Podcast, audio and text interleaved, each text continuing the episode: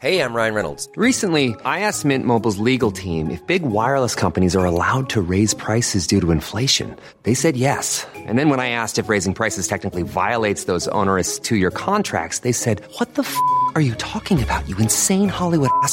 F- So to recap, we're cutting the price of Mint Unlimited from $30 a month to just $15 a month. Give it a try at mintmobile.com slash switch. $45 upfront for three months plus taxes and fees. Promo rate for new customers for limited time. Unlimited more than 40 gigabytes per month. Slows. Full terms at mintmobile.com.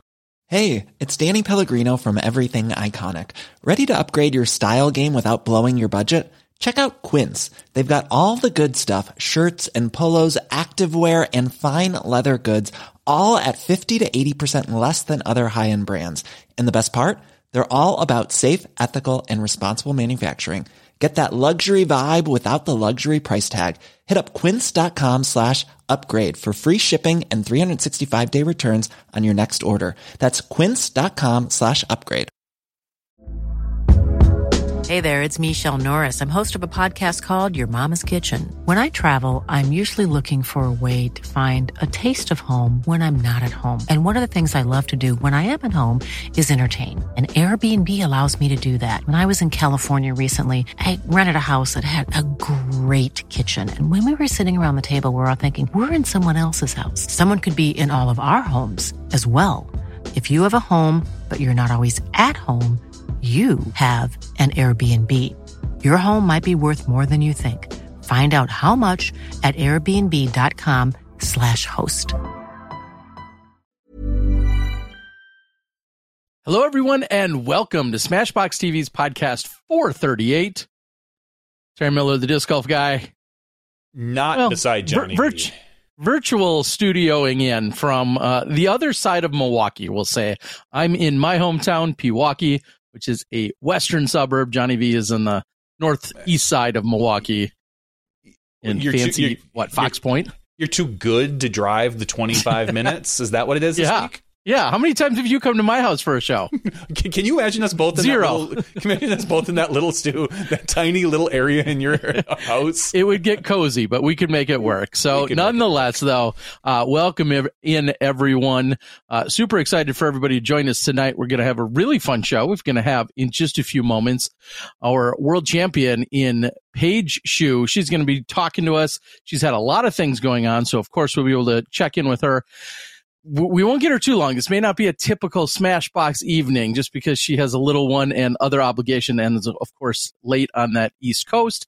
And then after that, if he's uh, if he's up and if he's not too rowdy, we may have the Zach Melton join us. He says he's over there in Emporia area, and I don't know if that means Urban Cowboy or if that means the pickleball court. I don't know where he is, but uh, hopefully we're going to be able to make it work out that he joins us as well. We'll get a little perspective from one Zach Melton. And uh, with that, she's on a time crunch. She's got kids to raise. We're going to welcome in Paige Shue to the show. Hey, Paige, how you doing? Hello, I'm doing good. How are y'all? We are We're good. awesome. We are, yeah, heck yeah. And wow, and I was saying just before, just a few moments ago, you've got a lot of things going on, and it's just exciting to have you on the show. So thank you for coming in and joining us tonight. And we're going to get right to it. This is going to almost feel like rapid fire, but okay. new sponsor, right? This year, you made an announcement a few weeks ago saying you're going to be leaving Dynamic Disc, which I think shocked most people. And then after a little bit of teasing it out, we find you arriving and landing over at Team Discraft. So high, low level, whatever it is, give us give us the deets. What what's going on?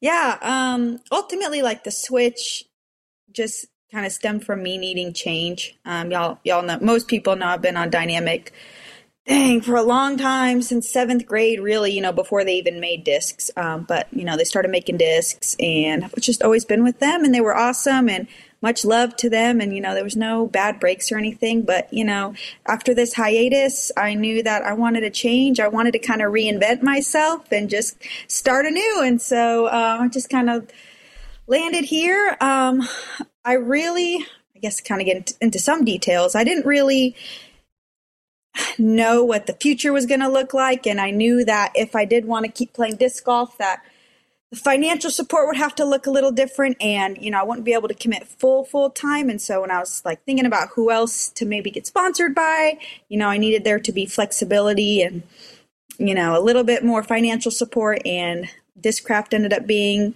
the people who literally checked off all my boxes. So i'm super excited and looking forward to the start of the season. Did you approach or did other companies approach you? I mean obviously not probably before you announced you were leaving DD, uh, just because it feels like it would be very strange to approach you knowing who your dad is. It's like, hey, you want to leave that team, but that because you kind of preempted it, did you go to other sponsors? Uh, a lot of people were talking Infinite, maybe Innova because you're in the area. Did you talk to anybody else mm-hmm. and see what their offers were like? Um, n- no. So first, let me go back to what you first said. The fact that you know nobody would ever approach me because they know I'm so heavily involved with DD, like I felt like that might have held me back a little. Yeah. You know, you know, nobody would assume that I would have left. So that was a big step in that direction. But no, honestly, ultimately I knew Discraft was what I wanted. It just if you look at all the the big names out there, it seems like Discraft treats their women the best. You know, Innova doesn't have the best reputation, and um, I'm old school. I've been playing disc golf for a long time, so I'm like, okay, Innova or Discraft. You know, like Infinite or the smaller companies. I just I just knew I wanted something more established. So I actually reached out to Discraft and I was so nervous and I'm like, man, are they going to want me? Is anybody going to want me? I haven't played in forever, you know, and uh, they were s- surprised and stoked to have me. They're like, what? Yeah. Like, yeah, let's talk about it. Let's see what our, you know, options are. And they got on board pretty quick. You might be the youngest well, old schooler we have. yeah. I know. Uh, yeah, you certainly qualify. As you said, you've been playing since such a very young age, and your dad and entire family so actively uh, involved in the disc golf community. Now, uh, what what is your plan for this year? I guess I was going to ask, what have you been doing? And I think we all know, of course, your daughter, two years old, just as of recently, uh, and we've seen you pop up at a few events. But what does 2023 look like for you? I think that's the question on everyone's mind. I think so too. Yeah, it's um I'm not playing every single big event. I think I'm playing about 70% of all elite series, majors, all that stuff. Um, so our plan uh, with my Discraft deal, I get an RV it's actually Ezra's RV. So another big thing that I needed if I was going to commit to playing again was I needed something like that so that I could have Savannah and Grady wants to play too, so that we can all get the best of both both worlds or all the worlds, I guess. Um, so we'll be taking the RV. We have a few stints planned out, like we're doing the Texas Swing. Um, we'll do DDO, Des Moines and Preserve, and then we'll do DGLO, Ledgestone, Idlewild, um, and then like the majors, Champions Cup, Worlds uh, it'll just be Grady and I. Grady's going to be playing those tournaments as well, so we won't have Savannah. So I won't be playing the West Coast swings, uh, the swing, any of those tournaments. So I'm trying to play as much as I can. Um, w- with the RV, Grady and I are going to be alternating some tournaments as well, and my parents might come watch the baby for a few tournaments, and some of my family members. Um, so we're just tr- trying to get as much as we can in, but make sure we're still making Savannah a priority. Uh, and that was going to be my exact uh, question was will you alternate? Will there be events that either really excite grady or excite you? And and then will you swap it out you know swap out who gets to play so to speak? Um, how will that decision get made? Or how did it maybe get made as to hey you know i like this course or i like this tournament or i'm a three-time champ here or whatever. Was what went into factoring like which ones you'll play and then which ones you you know maybe he'll play and you won't. Yeah so um, well first when we were trying to figure out our stints um, i knew i wanted to do the texas swing. I had my, my, grandmother lives there and she hasn't met savannah yet. So i'd love to bring her down there and that's the whole plan with that swing. But we just went through like waco. Grady and i both love playing waco. Um, so my mom i think is going to come watch the baby for that one. But like uh, Texas, uh, no, the Open at Austin, and then Texas States. Grady and I were just like, okay, I'll play this one, you play that one. you know, we, so, some of those we don't really know, like the Open at Austin. I don't know much about or the Houston courses or anything, so we just kind of picked and choose there. But um, then our next stint, like uh, Des Moines, preserve DDO. Um, I, I don't, I don't know. Just like with my family being a DDO, and my dad is no longer running events. Um, he's finally mm-hmm. moved that on to someone else. So my parents will be able to watch Savannah. So we're both playing that.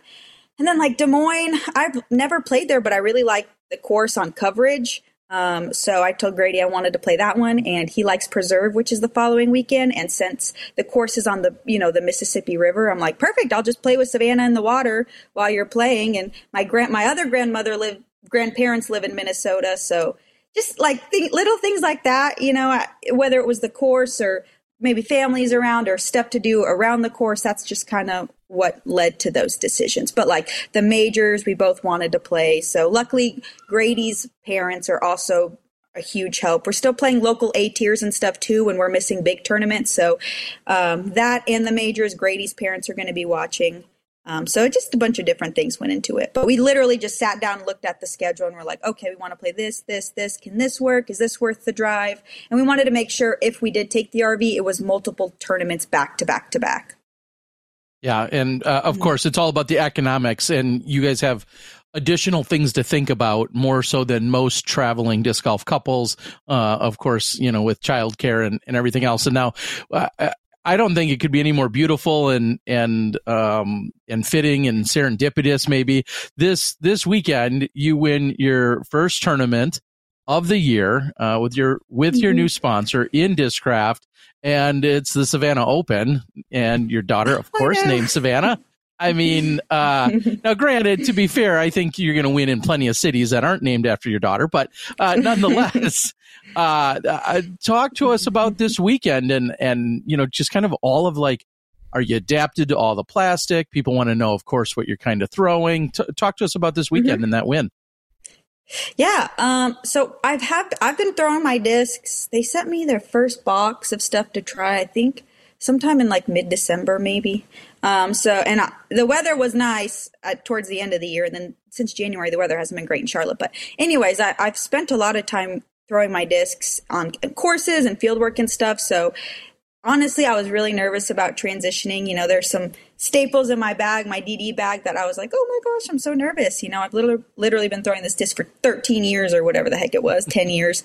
Um, so, but really, it, it was it was easy. It's just it's disc golf. You know, they're discs, and I've been playing disc golf for so long. It's like they're not going to do anything different or special or weird. They're, you know, hit your angles, hit your lines, and you know, just commit time to learning each disc. But um, yeah, my back feels good. Playing in the tournament was awesome. I felt prepared. Um, some of the discs I like. My crank has been really nice, like for my distance shots and in the woods. The Heat's a great disc. Loving the Buzz, of course. Who doesn't love the Buzz? Um, the Ringer's a fun disc. And yeah, I played pretty well. My putting wasn't great. Um, I tried putting with roaches, which is kind of like so different than a judge. The judge had a bead. Um, but mm-hmm. I grabbed the roach and I'm like, wow, I love how this feels. And I was putting with it and practicing and stuff. But this weekend, my putting was pretty trash, if I'm being honest. and I have been, I've been practicing though. So I'm like, what the heck? So I'm going to give some of their other putters a try. You know, the judge was so thin and I, literally I forget that every other company, like the Aviar, it's a, a deep putter, P2s and deep putter, challengers are deep putters, and I have really small hands, so I, I, just felt like I needed something a little thinner, and the roach felt thinner, but I don't, just didn't work out for me. So I'm going to go back and try challengers and focuses again.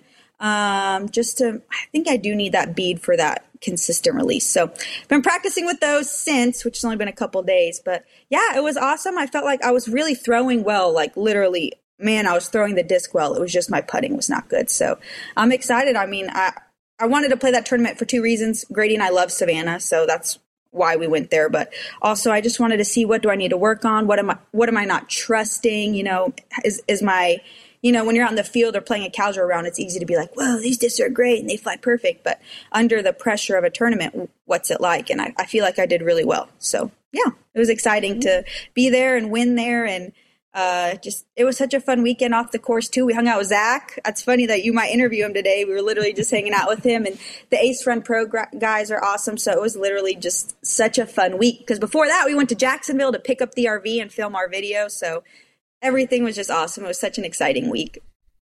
Yeah, it sounds like we just missed you last week, of course, uh, in having Holyn Handley and Anthony Barela on the show. They were all still down in Jacksonville. We knew some of the other mm-hmm. team members had dropped in and then, you know, some were already on their way back out and, uh, you were still under the radar, uh, to some degree there. So, um, mm-hmm. this weekend we see you have 948, uh, 903 and 946. like, like you said, though, I mean, you know, uh, your first competitive round with new plastic you don't um, like those um, numbers? 946? I mean, it's 10 or 15 points above your current rating. You, a- you yeah, it's av- 20.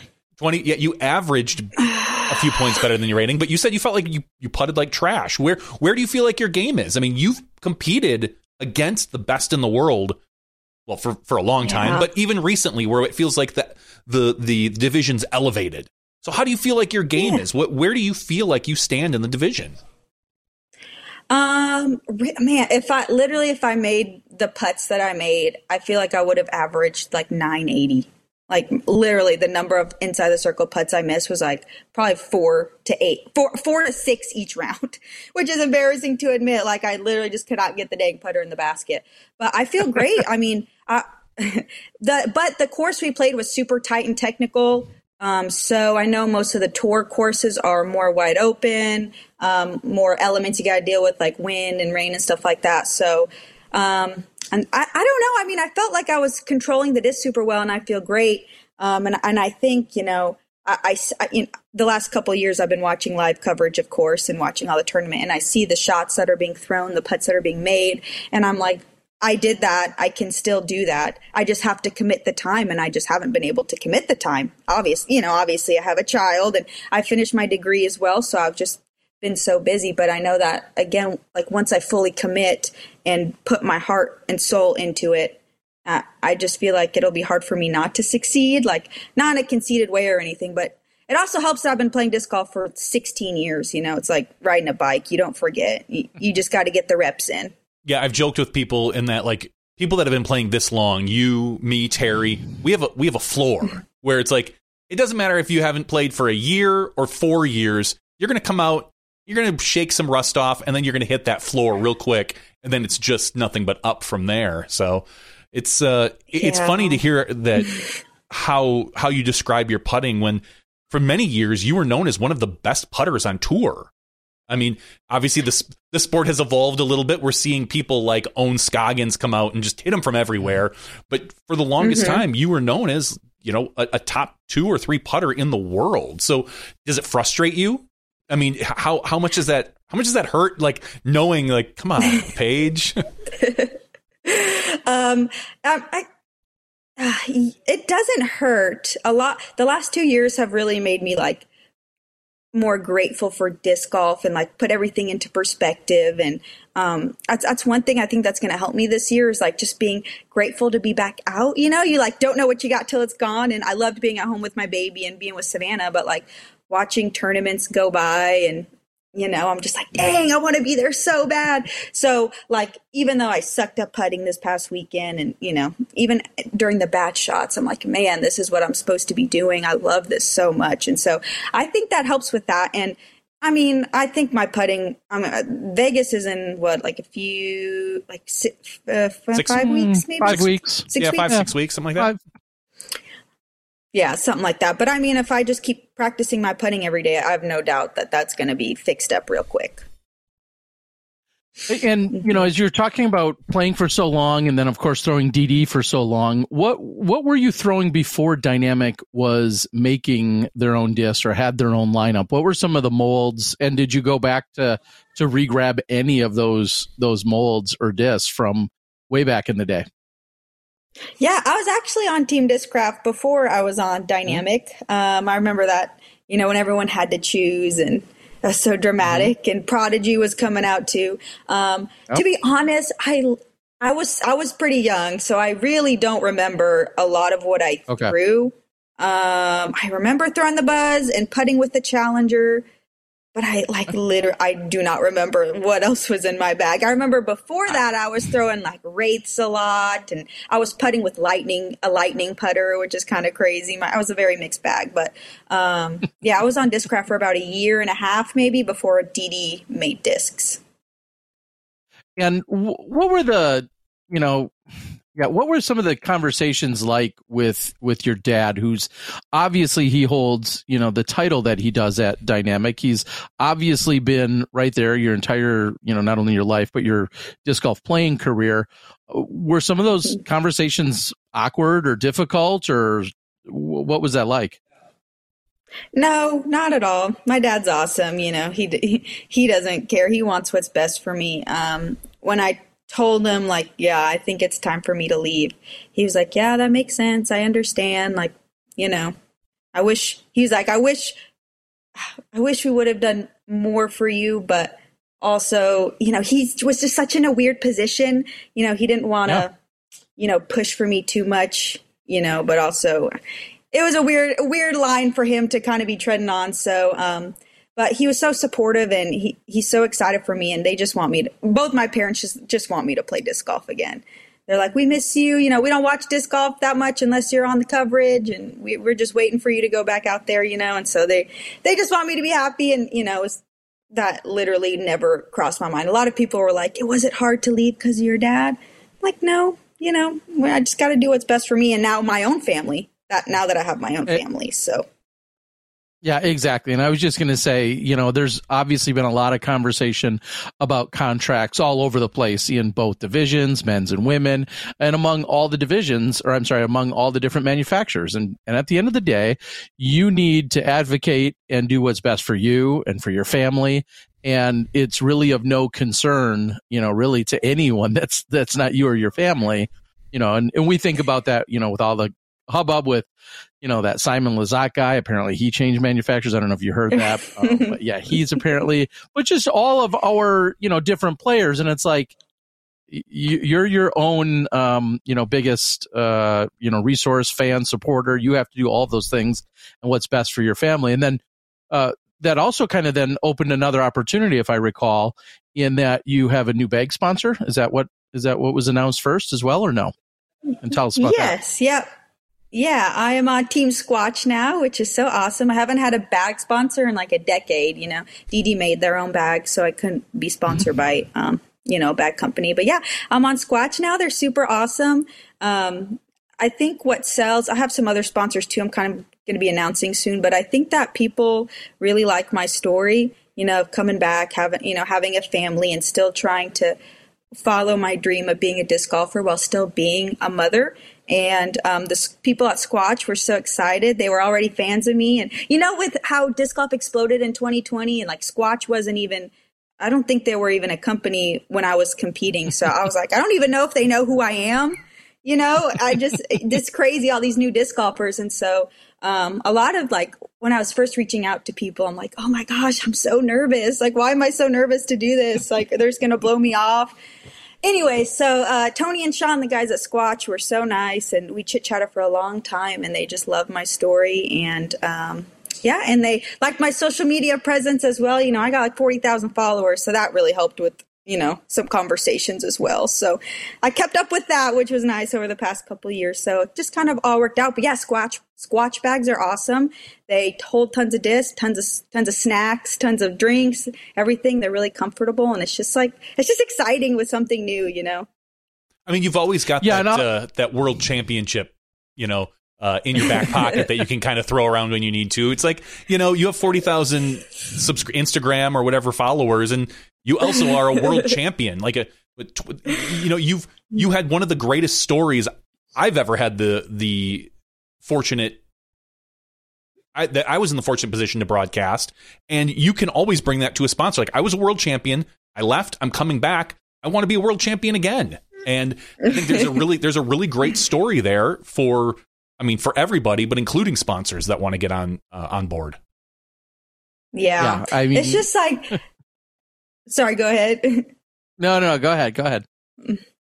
It's it's it's crazy to say this, but like my my world title feels insignificant. You know, I just feel like time has passed and disc golf is different and um I don't know. I'm just I don't know. It feels like it was so long ago and it doesn't matter. But obviously it does matter, but you know, time goes on and new champions are crowned and so as it goes, you know what's next what's who's who's good now and so it, it's like it, it was easy to fall into like, oh, I'm not good, nobody cares.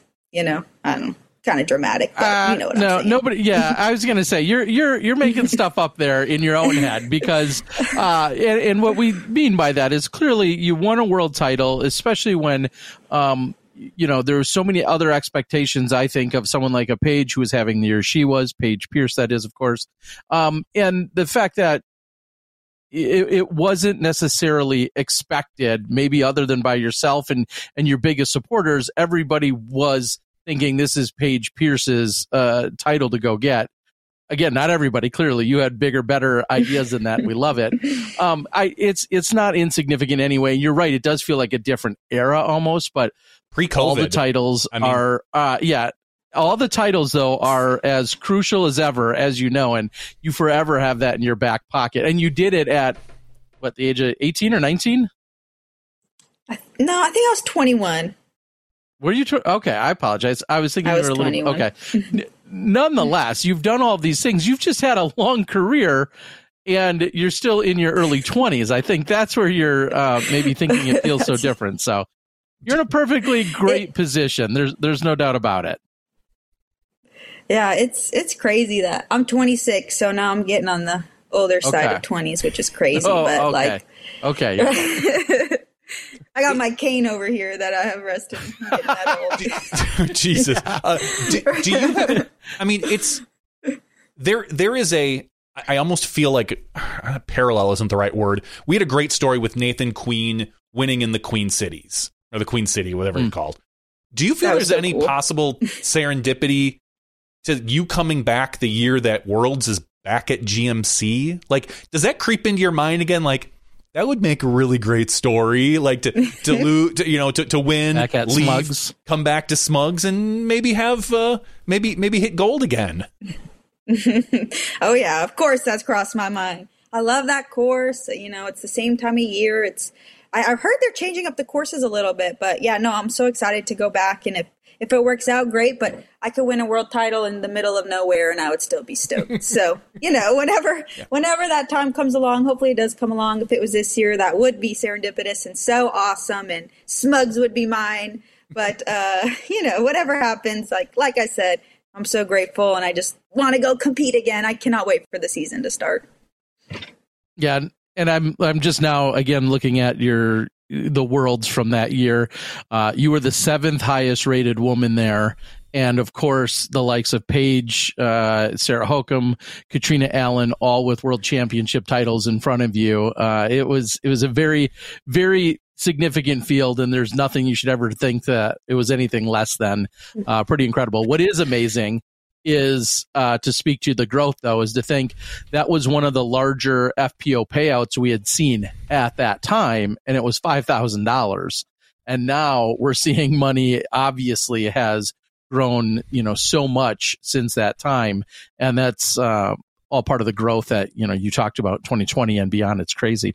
So before we let you go, because we know we're gonna we're not gonna keep you Smashbox long tonight. We're gonna keep it on the shorter side, uh, and we know we know he's his own man uh, that that is maybe cast a taller shadow than you because only because he is taller. But uh, can you give us any quick insights uh, as to your husband Grady, new sponsor we saw, and uh, any other quick details about him? Yeah, know, he's so excited to play as well. Yep, he's on Team Infinite. He loves an open bag. He hasn't been sponsored since 2019, I think was his last year with Latitude.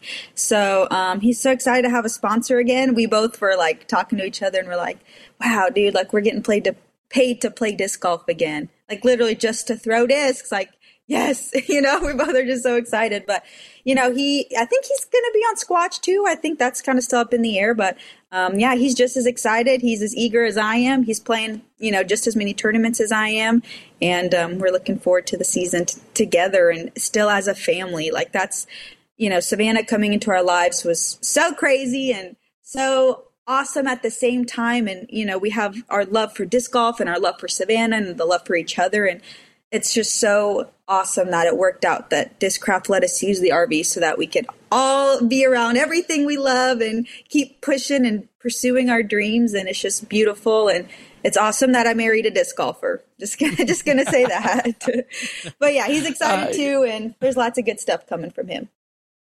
Yeah, and I, I was just I was just thinking like if there's a yet another story and and I think of what we just saw with on tour and and other things that the disc golf network can do if there's a story uh, it, it's you guys and this year it's the idea of being on the road full time as parents of a of a 2-year-old and let's face it, we don't have any other parents that have children that young that are on tour. Jennifer Allen, of course, has, you know, teenagers and young adult children. And then for the most part, we don't have a lot of children that are, um, well, that are just that children of top level players for the most part. Most of them are getting And, uh, puppies, and you're bringing yeah, a- exactly. Yeah. you're bringing a child. Exactly. uh, and I don't care I what anyone says. Like dogs, dogs are not. They're not like having a child. I mean, they are, but they're still very much not. Like, let's They're Um, not, so- and it's no. I I don't mean to- yeah when they're like oh it's my family which I know it's their family but I'm like of course. it's so different Yeah, you But can't honestly, leave like your I- child in the RV for six hours while you go out and play. Even if it's air conditioned, you can't leave your child in an RV unattended for six hours. no, but um, I do I do hope that this inspires people, and uh, you know, a lot of the women on tour. I mean, I, I assume some of them want children at some point, and so maybe like seeing us do it, especially like as a woman, you know, me doing it and coming back on tour. I hope that I you know inspire them, or even not touring players who are like. Man, you know, I'm pregnant. I'm having a baby. That means my disc golf career's over. You know, it's. I, I just hope that people can see that it's it's possible to do both, and you can still be an amazing mother while still being an amazing athlete or an amazing whatever profession you want to be at, whatever profession you want to work in. However that you say that, but anyways, um, yeah, I just I hope that the story just shed some light, and um, I'm so excited for Savannah to travel the country and see you know all the exciting sights and just be exposed to new things. Uh, yeah, and and the board is yelling at me saying Emerson Keith. I'd say he's probably the closest to you in, the, in that he Oh. wants to play as much as he does, um, and then he'll have his wife. But his wife doesn't golf regularly like Grady does, so um, she's you know maybe takes on more of those uh, energies and efforts. But um, and and Nate Sexton, he doesn't count. Great guy, but Nate's not playing nearly as much as an, a fully on tour person. So I mean, um, and I know Emerson brings his family along sometimes, but I don't think it's I don't think it's full time. yeah, it is. Is it full time? Are they full time traveling together now? Okay. Oh, look at this. Uh oh. That's okay. Yes. Oh, good. Hi, Savannah.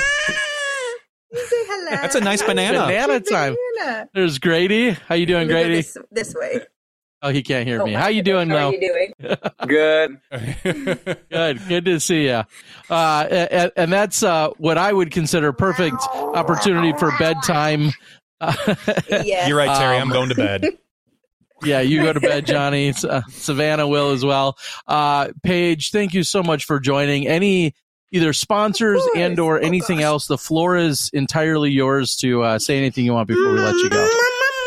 Hi. Um, I think I said everything. I'm just super excited. Of course, thanks to Discraft and Squatch, you know, believing in me and helping support us financially and helping me with my dreams. You know, you can't really do anything on your own, and having good people in your corner obviously helps a lot. Um, so yeah, that's that's pretty much it. Thank you for having me. I really appreciate it. Of course. Well, Paige, we're really excited to see the journey of yours along with Grady and Savannah. I'm sure I'll be seeing you out there. Uh, somehow I raised my kids to be 11 and 14 and they're still alive. So if you need me to, to help out for a few minutes, I can maybe sit in, but uh, that's good all I would trust me with. Uh, yeah. Uh, but seriously, thank you. Uh, congratulations on your win this weekend, this last weekend. And uh, we look forward to seeing you uh, out on the course and on the tour, you and the whole family. So thanks for joining. Awesome. Thank you guys. Thanks, Paige. All right. Have a good night. Take care. Mhm. Good See ya. night. You too.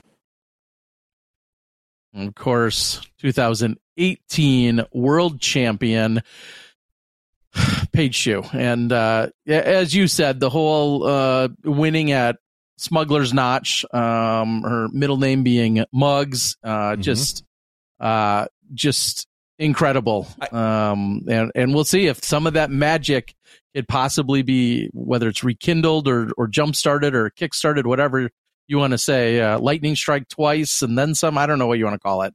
I mean, Um, you, you could say it's forward to lightning, it. but we'll see how she's playing. Maybe she's the favorite going into Smugs by the end of the Correct. season. You you just don't know what type of uh, player is going to come out uh, from an experienced pro like that. I mean, different discs, different mentality, different um, uh, motivations. Honestly, everybody Yeah. everybody digs their motivations diff- uh, other places. I was joking on the board that for many years I always said Paige Shue at the time, Paige Bjerkaas, was my favorite fpl player to watch because her attitude was always so positive, such a, a friendly, shining face. She took some time off, and Ohn took the uh, the mantle for a long time. Very similar mentality.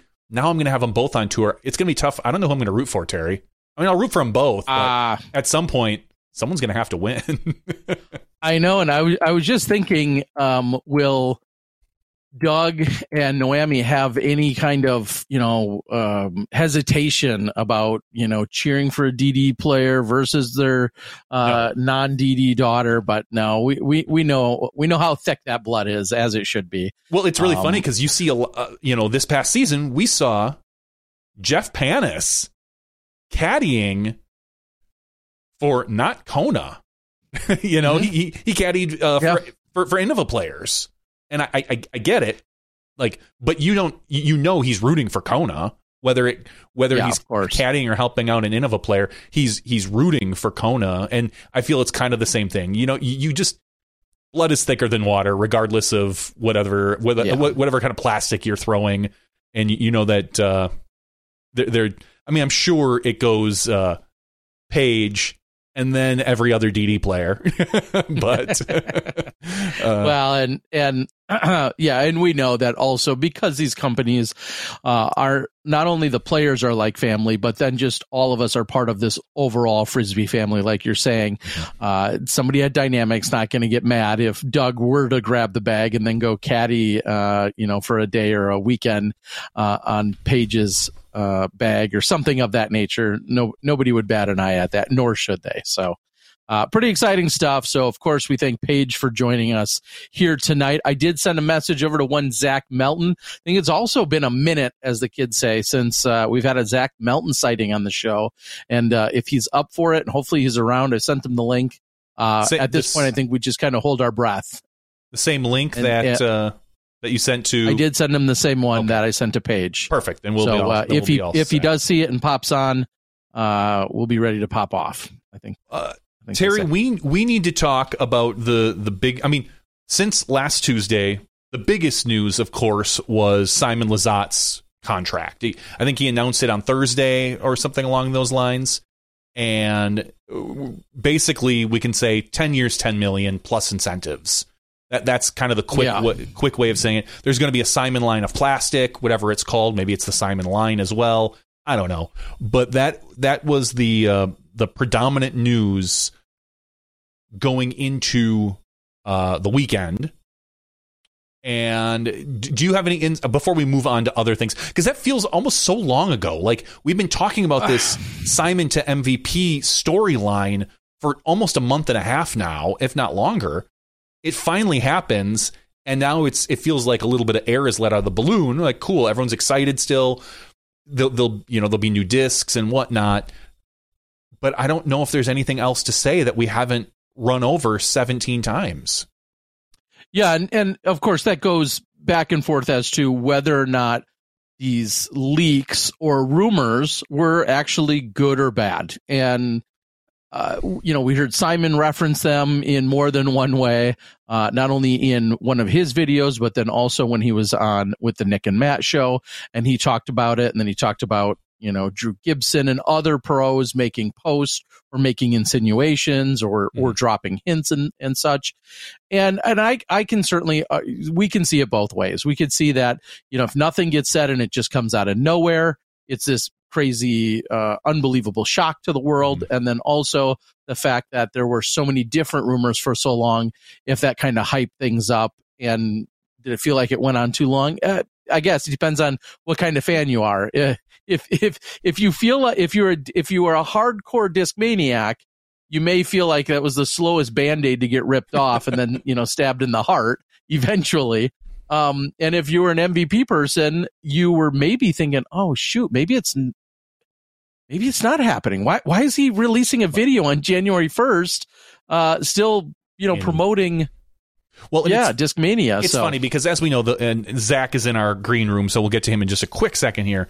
Um, that the leaks are hard not to break. I mean, we I I heard on another pot on uh, the upshot with Charlie saying that someone at Discmania reached out to him privately and said, "Hey, Simon's leaving," and this was like he said before he heard any of the other rumors from other from whether it Hmm. was players or whatnot these secrets are going to be more and more difficult the bigger our sport gets because they affect so many people now i don't think anyone mvp would have broken the news but you know you have someone at discmania who's maybe a little bit whether they're whether they're excited for him whether they're excited just to be able to share the news whether they're upset that simon's leaving it- those are the type of things that are going to that are going to continue to be leaked and secrets are going to be very hard to keep Yeah, and, and my last point on that would be think about the people that needed to know about this happening. You think about the the whole Doombird situation and what they were going to do with them. That means everybody at Discmania, or not everybody, but a ton of people at minimum know what's going on because they're wondering what what are we doing with these Doombirds? What's going on? You know, this hmm. given this whole situation. And then you you know then there's um, you know, the Disc Golf Pro Tour and the Disc Golf Network. There's there's associations that have to be done, whether it's gear or playing cards and other things that might come into a factor. Just as one example, there's so many people that touch us. Then there's the the people that make his new sweatshirt. Like, are they a disc golf company? that is producing sweatshirts? Are they making anything that's customer specific? Because that might be a whole nother warehouse full of people that are on the fringe of disc golf and then all also know this crazy news. So there's so many different places where you could point to and so many different reasons why people might actually say something or not. Um, I, I, think that's going to be just part of it. When you're talking about a person and a contract, and as he even said, being in an airport can raise some questions depending on what city you're seen in. Can certainly, uh, you know, stoke that fire in that conversation. So, um, it is what it is. Uh, maybe later we'll talk a little bit more about it, but for the most part, yeah, the whole Simon to MVP has been officially put to bed and then some. Uh, he did a great interview with the Nick and Matt show. He said he didn't really want to have to go on to podcasts and, and say the same thing a hundred different times, uh, which I can understand to some degree. So, um, I, I listened to the Nick and Matt show, uh, first time listener, first time caller. So that was good. You've Uh, been on the show, Terry. I, kn- I didn't listen. Oh, Um, yeah, okay, but they it was great, and you got a ton of great info. If there's anything you want to know about the Simon uh, situation, he does a great job. Clearly, they do a great job of talking to him about it. So, uh, I think one of the biggest mouths in disc golf, though, you said he's he's hanging out in the green room. Are we Yeah. going to welcome him in right now? None other than the uh, the hairy man himself, Zach Melton. I, now, Er, w- er. when you say one of the biggest, buddy. one one of the biggest mouths, are you talking like uh, braggart? Because I hear him talking all sorts of smack about pickleball. I hear him talking smack to other disc golf players, whether it's disc golf or pickleball. What can't you do, Yep. Zach Melton? Uh, really, there's nothing. I mean, honestly, you know, I'm just like a mediocre cook. You know, I really, I only dabble, like, Mm. but I'm sure I could pick it up and just kill it if I wanted to. You know, Sure. Yeah, I mean, li- you, you want to leave some for the rest. I mean, because if you dominate in every category across the board, like you're going to create enemies, and we, we don't want that. I mean, that's why you're so lovable. oh, I mean, yeah, I, I hate everyone. I don't get it, but everybody likes me, but I don't like anyone. uh, so we saw in the news recently that uh, Uh-huh. we, we see an extension for you. Uh, contract season, clearly lots of chatter going on out there. An extension for you as what year is this for you in terms of full time touring? How many years are we going into? Um, I kind of like partially toured in 2015 and then kind of like full time hit the road in 2016. So I've been doing it ever since. So like eight and a half years, like coming on nine, I guess. This will be uh, my seventh season with uh, Dynamic. I signed with them in 2017 and been there ever since. Is it funny to think you're one of like the elder statesmen on tour? I mean, Oh, it's so weird. I mean, looking around and seeing you guys, you know, Gannon and Ezra, other Ezra, you know, just looking at these guys and like, ah, these guys are babies. You know, they've done this one year, two years maybe. Join the club when you're at when you know. T- call me when you hit six or eight. Right, like I, am trying to think. It might have been like two or three years ago. I played. uh I was playing Idlewild, and I think I was on chase card after the first round, and I was playing with uh, Kyle Klein, Thomas Gilbert, and Andrew Marwede. And I was like, bro, I'm the oldest on this card by like nine years. What the heck? like, I'm out there babysitting while also competing against the best disc golfers in the world, you know? I'm like, Kyle needs parental consent to go like half the places he goes to. So Yeah, and, and yet somehow uh, he's entrusted with a puppy and a girlfriend. I, I don't know. I don't know how those are good no, decisions. No, no, no. Cynthia takes care of, of them. He, he, yeah, that's all Cynthia. Yeah, that's obvious. uh, so every well, let's back up one year. Um, w- what does that say in, in terms of uh, how either what is that DD the way they do contracts is that something that you're most comfortable with? Uh, you know, what's kind of the conversation that goes into when you're looking at a contract and a renewal year after year or every few years? Yeah, I think it's just kind of like the nature of of like the game that it's kind of for the most part year by year. You really don't see a lot of like multi-year contracts, you know, like there there's it seems like here lately there's been a lot of turnover, like people changing sponsors pretty much every off season. So I think that's just kind of the norm because, I mean, I, I, think we've seen that like even people who are under multi-year contracts like still end up changing, you know. Um, so I'm, I'm assuming it's probably like the easiest way for the sponsors to kind of uh, protect themselves while also trying to take care of the player for the year, and and it's probably kind of like okay, well we signed this player and and you know there's got to be mutual interest. Like obviously i want to be with dd and they want me there which is why it worked out but yeah i think it's just kind of kind of the nature of how it's gone recently at least. And i'm looking at your schedule here. It looks like you're all in on the early uh, portion of the disc golf pro tour. Is there anything that you would say is kind of off the beaten path or something that might shock or surprise somebody uh, in terms of what you're planning on playing this year um, I mean, I feel like if you know me, it won't shock you, but um, the Virginia Team Invitational, it's uh, mm-hmm. it happens every year in March. Um, for the first three or four years that Waco started, uh, I didn't get to play it because it was the same weekend. And now they fall. Now I believe it falls on the third weekend, and Waco is the second. So I've been able to play Waco the last couple seasons, but I will forever and always play that tournament. Um, anybody that's played like a team event it's just a different dynamic. It's just it's so much fun. It's just like pure joy of disc golf. It's it's just there's not really money to be had, but you're just out there with your homies, you know, talking crap with other people from other states, and you're trying to win this random milk jug trophy, and you know, it's just all bragging rights. But it's just my favorite weekend of the year, hands down. Yeah, and in Wisconsin, we have a team tournament up at Sandy Point Resort, and same yeah, idea. It. I mean, it, it's it. it's it's steeped in you know thirty years of history, and uh, you know taken from San Diego's team tournament, very you know similar setup, as I'm sure not too different from the VTI, but there yeah. is something that's special, that's so unique about that, uh, for for sure in that setting. Um, this year, are we going to see you in your? Yeah, there you go. If you turn it, turn it, and then one? let it sit, it uh, oh, we'll you, you, have switch. to have auto rotate on your on your phone. Eventually, it'll switch. Eh, usually, it's fine. Yeah. Fine. All right.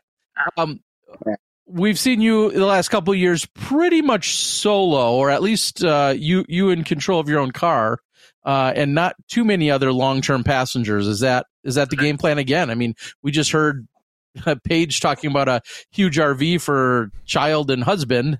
What's your plan? Yeah. Um, yeah, I'm gonna do the same thing. Like I have my own vehicle, and I'm kind of, I uh, I do a, I do the tour a little bit differently. Um, a lot of guys stay on the road for ten months.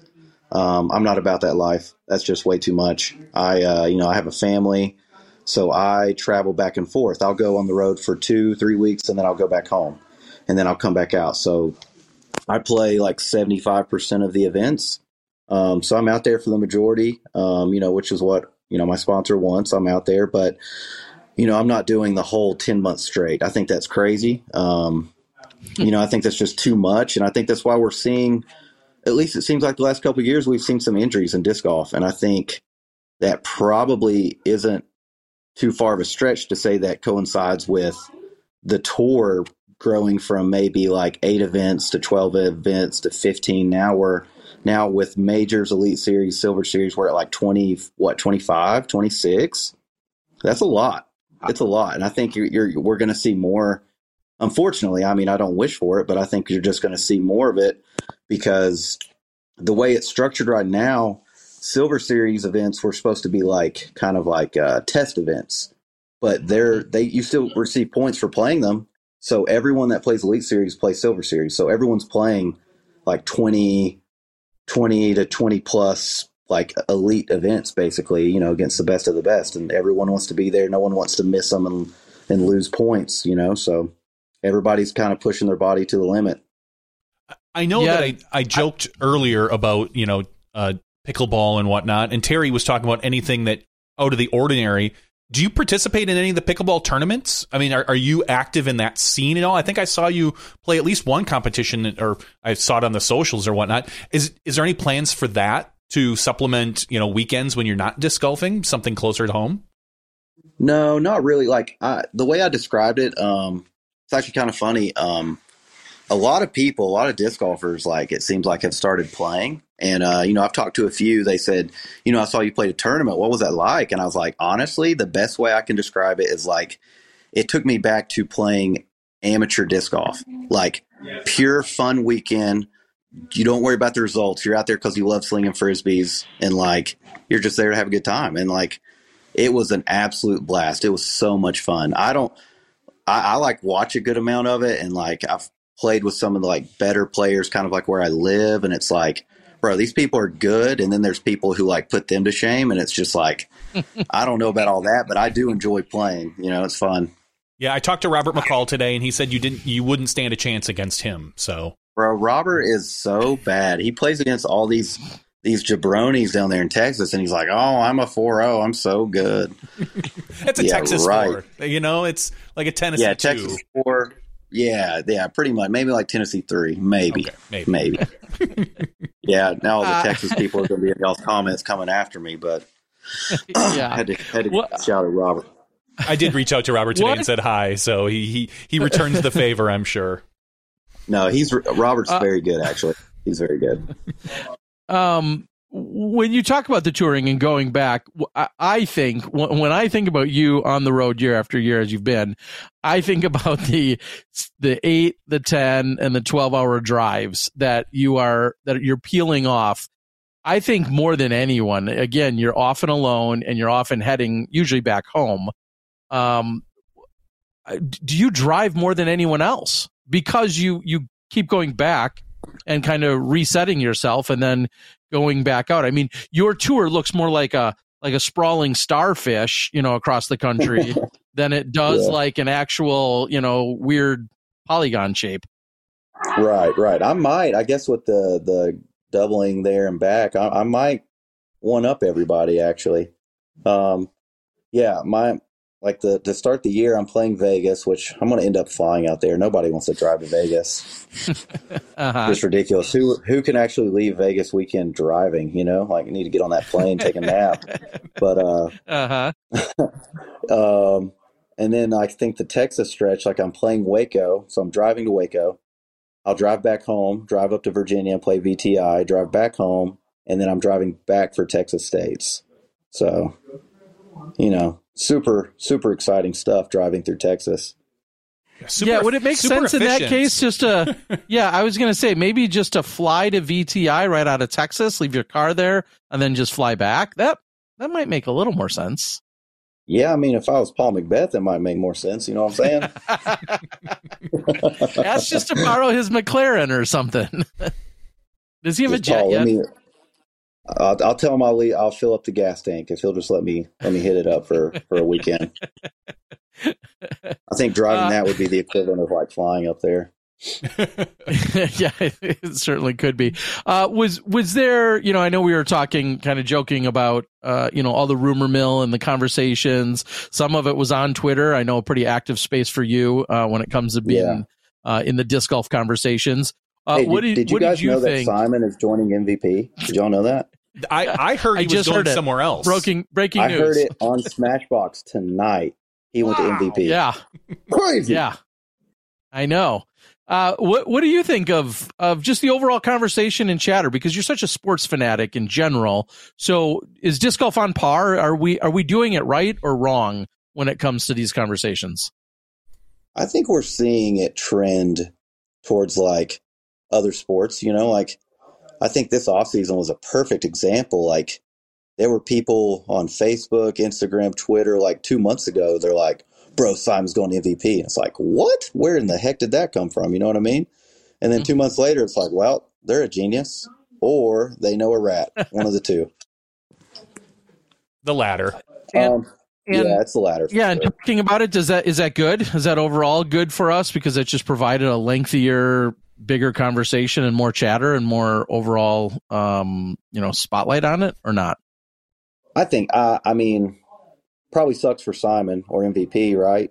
They probably want to just blow everyone's minds and like make all the Discmania fanboys cry themselves to sleep. But um, yeah, I mean, I think it's probably good because all it does is generate talk and chatter and and it, you know disc golf is trending and you know people talking about Simon where's he going? And then you got people getting mad and getting all in their feelings arguing about he would never leave Discmania and it's like bro don't don't really I mean anybody's going to leave to get a bag you know? I don't think anybody is people talk about loyalty and I'm sure people like where they're at and whatnot but if people get money thrown at them that's like life changing money they're going to take it you know That's an offer to other sponsors. Zach, that's Zach hinting, by the way. Like, like, Um, I can neither confirm nor deny.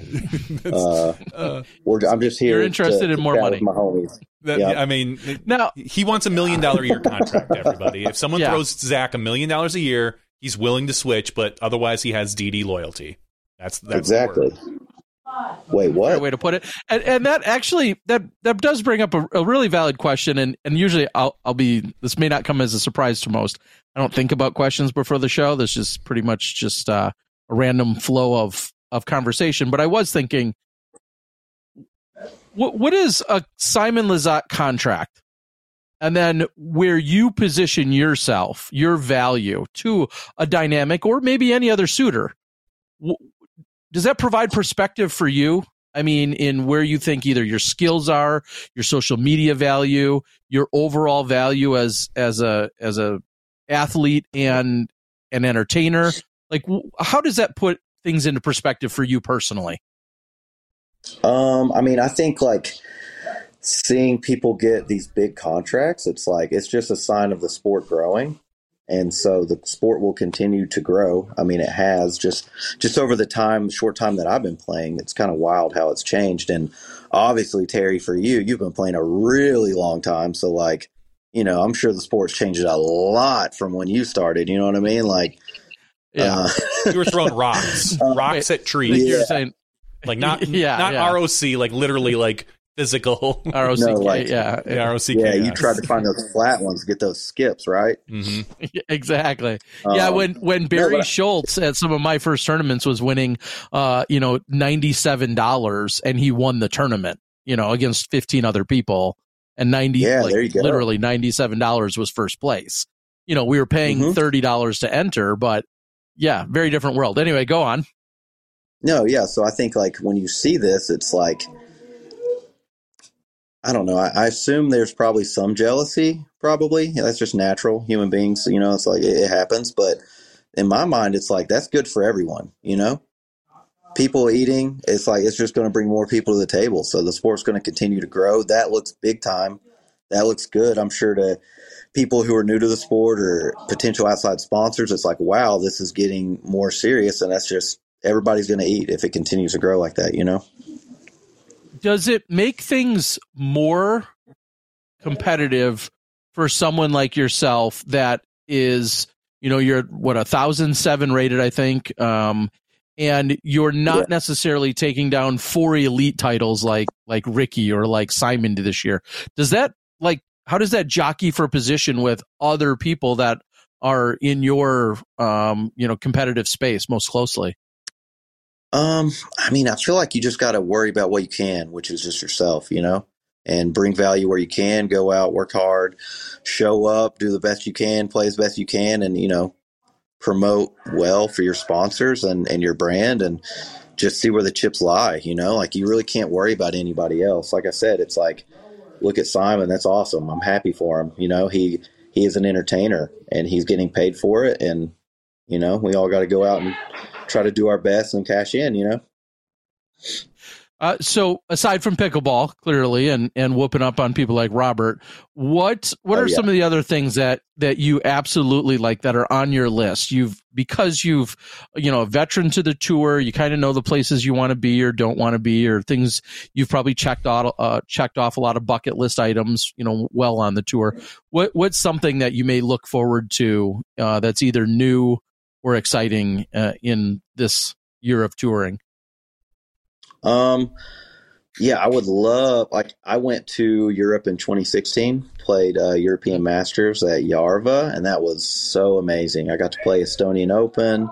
Uh, we traveled for a couple weeks, did clinics. Like, it was so awesome getting to meet people, you know, in Europe who just love, like, you know, don't know them, barely speak the same language, you know, and can understand each other, but just have this love of disc golf. And and I feel like people over there, it just seemed like, and this is 2016, they just truly loved disc golf. Like they were passionate about it. Um, and so been talking and, and hoping to make Europe happen this year. And I would love to go back because it's been a while and, you know, really enjoyed my time over there. So that would be something to check off the list to be able to go back uh, representing dynamics. So that's something I hope to make happen for sure. Excellent. Yeah. And this year, of course, you know, we see someone like Paul who's giving a very concerted effort to being there for an extended period of time. But even, yeah. you know, if you're looking at the PCS, uh, you know, the event in Norway and then, of course, uh, over there in Finland as well, it feels kind of like those are the, the two most obvious back to back events if people are going mm-hmm. over there. Like that's, that's the starting point. The question is, do yeah. you do more past that? Uh, so is it fair to say then you you haven't been to the the home the homeland so to speak of of Latitude 64 and the production facility and all that, have you? No, I have not. That would be pretty cool to see. I think. Okay, uh, that's awesome. Now, um, when when you're looking at an event, what at this point, besides the obvious being on the tour, what mm-hmm. else kind of checks boxes for you? Um, you know, where it's like, you know, I could take off that weekend and I could go home and relax for a week or two, but no, this this event offers or does this, and uh, that's that's one of the reasons why I want to make sure I hit it. Yeah, it's like I think one, it's like what's where's it at? Like the courses, the people, like in general who's running it. Like I really look for places I enjoy playing. Like um, if if you follow me and have kept up with me the last few years, you know, like Lake Marshall Disc Golf Course. It's one of my favorite places in the world. Um, I first got to see that place in 2016, and to see what it has grown to now is just incredible. And like, that's a spot. It's like it's out in the middle of nowhere. There's nothing to draw you there, but if you go and give it a chance and show up, it's it's like disc golf heaven, you know. And then like I will go always go out of my way to go play somewhere like that anytime. Um, and like I mentioned earlier, it's kind of tough because those opportunities are, are, fewer and far between because of how the tour is structured, where you really need to play the silver events and the elite series, you know, and, and you need to show up and be there as much as you can. Um, but yeah, I try, I try to, like, I play VTI. Um, there's actually a West Virginia team invitational, and uh, I potentially might be playing that this year, and it's at Paw Paw uh, it's kind of like a legendary course up in the mountains. There's two courses up in West Virginia. I don't know if you all have heard of it. Um, very cool spot. I've been there before. Super fun. Uh, that's another one I look forward to. Like if I can make it back. Um, any any place where I just truly enjoy the disc golf. You know, that's really what I'm looking for. Minus what is like required of us to be there, which you know you have to go and play on tour and that's where the money is and that's where you need to be and and that is fun too but i really look for just places and venues that are truly fun to play disc golf at now you know you said that uh, some of our players are are playing the silver events and some some do but it also feels like that's now becoming still a place for our our most elite players. They kind of treat those as weekends off for the most part. I mean, of course, they might hit up a couple of them, I think but the, top, the, Paul, the yeah, the very top maybe guys. maybe a couple of them. Maybe a couple of them. Maybe Yeah. like maybe maybe the top five, right? yeah, But like, if you really look at the Silver Series fields, I mean, they're very deep. They're the, the only difference is you might not have a Calvin or a Paul or a Rick or you know Eagle being Mm-hmm. hurt or Simon going home, you know, to see his family. Like, but you see pretty much everyone else about every weekend. yeah, Yeah, 'cause and I I, guess they- that's they what I was saying three is you have this year? Is it th- is it your top Say three what? finish? Is it your top three finishes that they count this year at silver events? Um, Yeah, so yeah. Everyone tries to get at it. Least three in. it, Yeah. hmm Yeah. Which which so there's like a slight change to it or whatever. But Mhm. if you take your top three, I think most people are probably going to play majority of them, you know, and try to boost their chances of having some really good finishes to to boost their points. Yeah, it's um like you said. I I agree. They're, I'm not saying they're not a strong field, but um Yeah, Simon, Paul, those kind of guys, you know, Calvin. You know, rarely do you see them as the year wears on. Rarely do you see them unless it's just a course that they love. Um, Right. But then you saw Paul and show up at New. Paul showed up at New World and took it down, you know, and that was a silver series. Uh, He's like, yeah, rumor "I'll had it though. He needed he needed he needed to win closing costs on his on his house. That's what. I. Oh, that's why he did it. Interesting. Yeah, yeah. Nice. When you're hard up for money, He's having money issues. That's clear. Yeah. he really kind of had a down year last year, really. yeah, barely barely cracked a hundred grand. It, it took him Uh, all year yeah. to get to a hundred grand. It took everybody else till Dude, he October. exactly. Everyone else got it in October. He had to win worlds in a playoff, guys. What the heck? Gosh, yeah. If you could only win it outright. Uh, so, um, and and I think Paige. I, I look to the FPO side. You know, Kristen maybe is a little different because when she's here, it feels like she's taking advantage of every weekend she can. But Paige and a Yeah. few of the other players, you know, sometimes are like, hey, that's that's a weekend for me to to slow down. And I think it it puts the spotlight and gives a lot of other op- uh, opportunities for others to shine. And you know, some other players that maybe aren't normally on as much coverage may have that big breakthrough weekend. And and next thing you know, uh, we're talking about them for you know the next six months. And I love it. I think it's been Definitely. it's been really awesome to see Uh, it. Yeah. What comes to mind, I think, is uh, what Stacy Haas took down uh, Tallahassee. Awesome. You know, Exactly. I bet a lot of people had never watched her play disc golf before, and they got to watch her for two or three rounds. That was literally the exact example I was thinking in my head um, of, of that scenario and that situation. So And uh, we talked to Albert Paige Camp Shue. took down Tallahassee. You know, Oh yeah, he's Say what? he's a- okay, yeah, he's all right. Uh, I was gonna say we were just talking to Paige, and then last week we had uh, what felt like a large. Well, it didn't feel like it was a large discraft contingency, all getting together for some promo shoots and and for some team stuff uh, down in Florida. Now you tell me you're Emporia. Uh, Emporia knows disc golf, so uh, is is there uh, is there some team activities? Is there promo shoots? Are you are are you taking over uh, Anthony's job? What, what what are you doing there? yeah. First off, Anthony is fired. He's gone. Don't like him. He's out. Okay, Um, secondly, no, no one else is here. I just came by myself because you know more spotlight for me. And uh, okay, no, I'm actually here with uh, Macie Velediaz and her husband Jamie. Yep. We're here for the week. Um, unfortunately, Anthony does work in media, so we kind of have to hang out with him and do stuff with him. But we'll get over it. You know, it's kind of like a okay. just comes along with the job. So Dude can't even cut food. Like, I mean, he's he's clearly he almost cut his finger off. He was in the hospital. Don't take any cooking tips from him, is what I would say if you're looking to become a five star chef, as you were stating earlier. No, or any absolutely fingertips not. from him. I wouldn't Or take t- any fingertips, from him either. I mean, you could. Hey, oh. He's got a spare one now. Uh, um. So anyway, so team based uh, things, promos, uh, media, that kind of stuff is probably going on, or are you just getting in many as many rounds as you can at the country club? Um, false.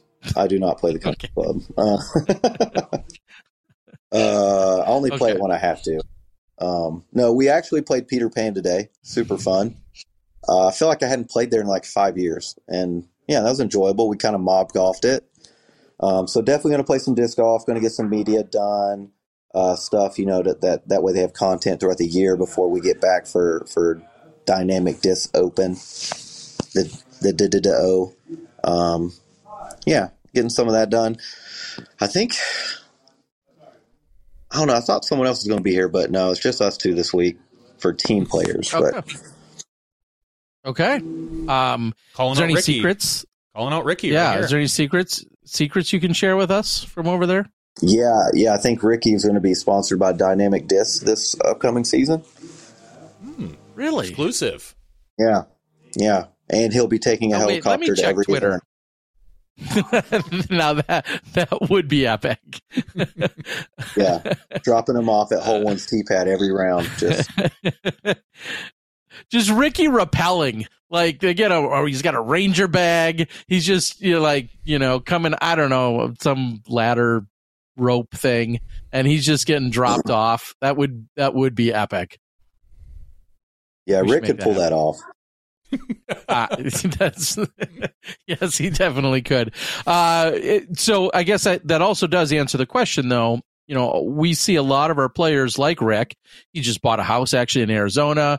Paul moving to Yeah. Jacksonville. You know, players generally now going south and taking advantage of the weather. Uh, but you're you're what a tough guy, and you're going to stick out whatever uh, Tennessee offers. Is that the plan? Man, I listen. Florida's cool and all, but like, I don't think I could stay for longer than a week. It's like, I don't know. First couple days, I'm like, yeah, this is warm, this is great, and then like, you know, there's nothing there. It's just just hot, sandy. You know, everything's flat. No hills.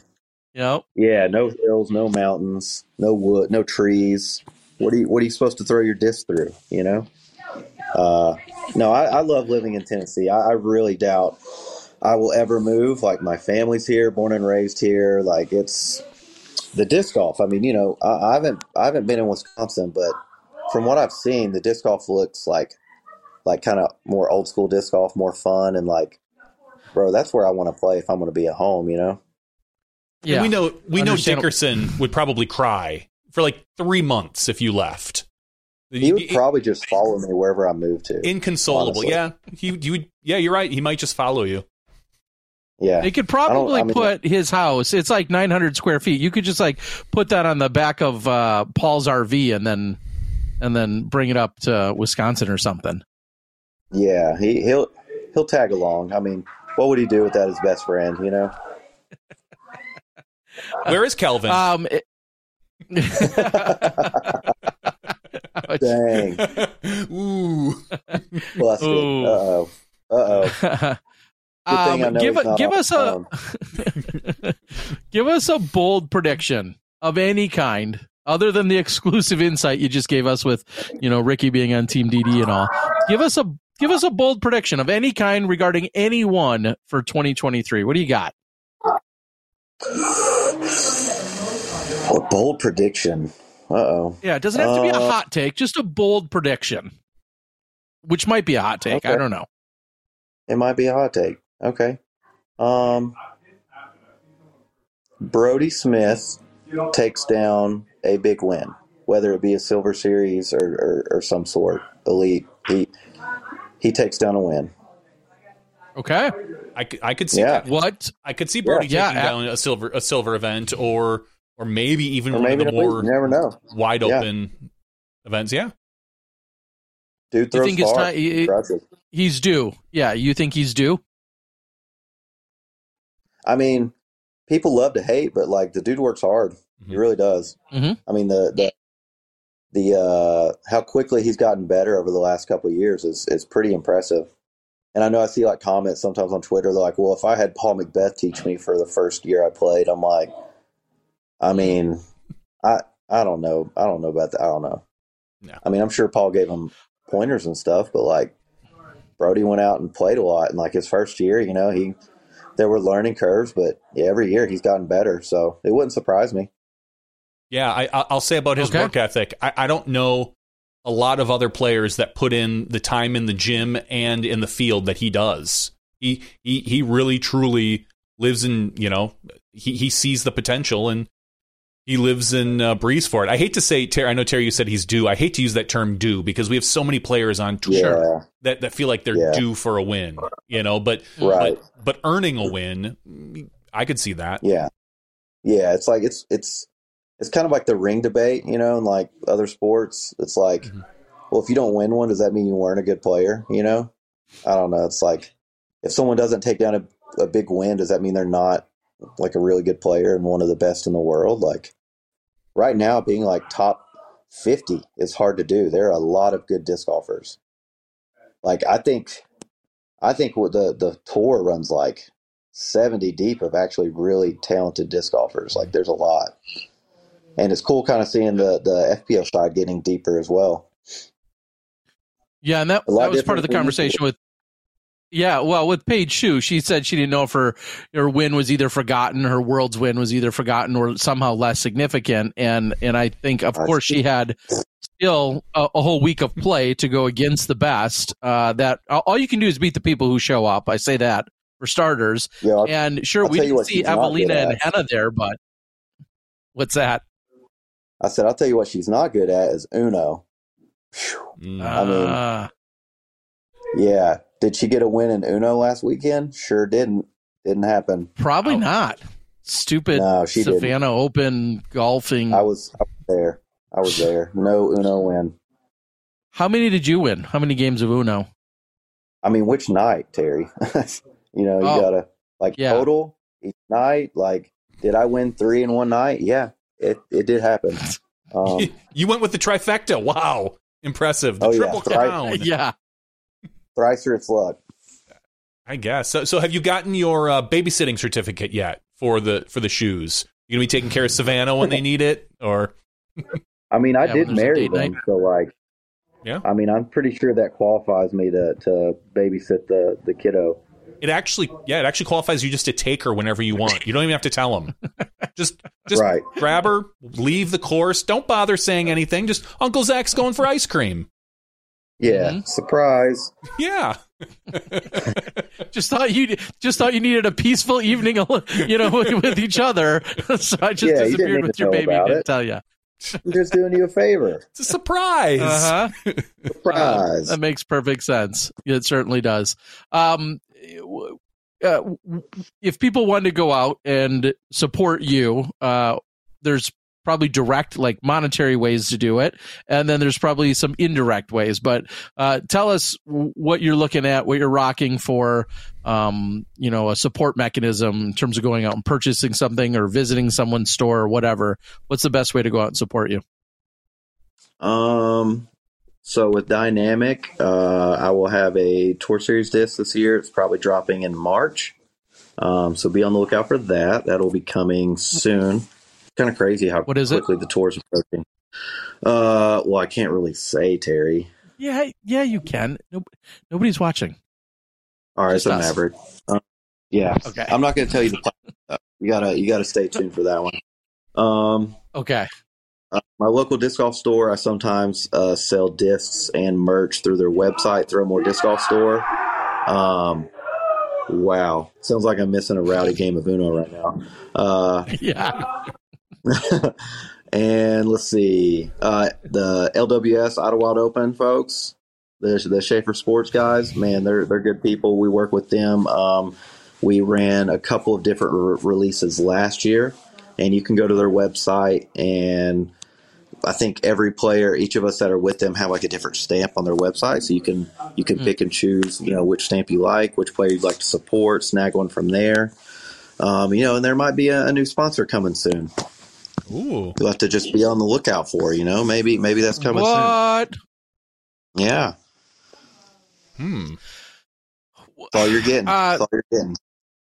I, all right. So if Ricky is getting dropped off via helicopter, like what's the way that you can arrive in style at the course that that is something other than you driving yourself there? What's like your level of then arriving at the course? I, I'm guessing it, it'll be backed by this new sponsor. Yeah, yeah. I'm just gonna have to get dropped off in a limo. Hmm. Just like Okay. a jacket and hat, just like have someone take it off me and just step onto the first tee and sling it. You know. Mm, Barsby's already Yeah. done that. That's a Barsby move He there. has. It was. It was pretty. It was pretty classic. it, it was classy. I want to see you in a top hat and a monocle. That's how I want to see you Hmm. arrive. We can make that happen at least once. Yeah, I mean, figure the, at, at the DD Open, you've got your music playing, top hat, Okay. monocle on on the on the first tee. I want to. That's yeah, that's how I want to see Zach Melton. Deal. All right. What What do I? Sweet. What am I getting if I do that? What are you Okay. going to do? Uh, I, I, I'm- I'm probably switching the DD Open, so I'll show a highlight. I don't know. Okay, sweet, sweet. Oh yeah, I'm in. yeah. I mean that's that's, That's all endless. I got. I- that's all I got. yeah, I think that's just endless uh, clips and Endless highlight promotion. package material. Yeah, really. Yeah, sponsorship Seems like it'd be by, fitting. by Smashboxx for life. Yeah, yeah. We will we will sponsor you as much as we sponsor every other player. I promise. Sweet. I mean, in. D- Batman at least got a Smashboxx TV uh, tattoo on his leg, and when you do that, that's gonna be that, that's the next bro, level. Can it, be a, can it be a fake one? No, no, he has a legit Smashboxx TV tattoo on his like The only person that we know of in existence, including Johnny and I, that has a Smashboxx TV uh, tattoo. I don't, I don't like needles. I don't like needles. I don't like them either. I'll I'll think about it. Ugh. Ugh. Just gross. saying. I'm not asking for it on the forehead or anything or on the cheek. Just, you know, I don't know, on your ankle, maybe lower back. I don't know. Smashboxx on Zach's lower back. Lower back. yes. Uh, oh, that's. Hey, Macie. All right. How- how Anything many- uh anything else? Well go ahead, Johnny. I was gonna say, how many Elite Series is Macie going to win this year? Uh, Macie, Ask her. how many series are you going to win this year? As many as I can. She said oh. all of them. All of them. Okay. Okay. I mean, she can win them all. If she signed up in there, that means she can win them all. Yeah, I may have misheard, but I'm pretty sure she said all of them. She called out the entire FPO division. That's what I heard her too. So Yeah, Yep. yeah. I like it. All right, Zach, anything you want to share with us? The floor is yours for sponsors or recognition or whatever, but anything you want to share with us before we let you go? Um, thanks for having me on. Obviously, thank you, Dynamic Disc. They the best. Um, Throwmore Disc Golf Store, LWS Idlewild Open, and then uh, Beacon Sports Management. Man, Sander Kirby, my guy. Um, they're awesome. Got my back, and gonna do my best to rep them out on the course. So uh, come up and see us this year. You know, come out, say hi, watch some disc golf. All right, he'll be the guy with the top the top hat, and we're looking forward to it. Everyone, uh, that is Zach Melton. Thanks for joining us, and uh, I look forward to running into you out in Vegas, buddy. We'll see you there. See you there, Tear Bear. Bye, Thanks, Johnny. Zach. All right. And as he said, man, tattoos, top hats. Uh, we got some real work done here tonight, Johnny, and I, am proud tr- of it. I, I truly feel like we have done the world a a, a, po- a, solid tonight. Yes, yes. I mean- uh, so again, of course, thank you to uh, Zach and crew there uh, for joining us a little bit here tonight.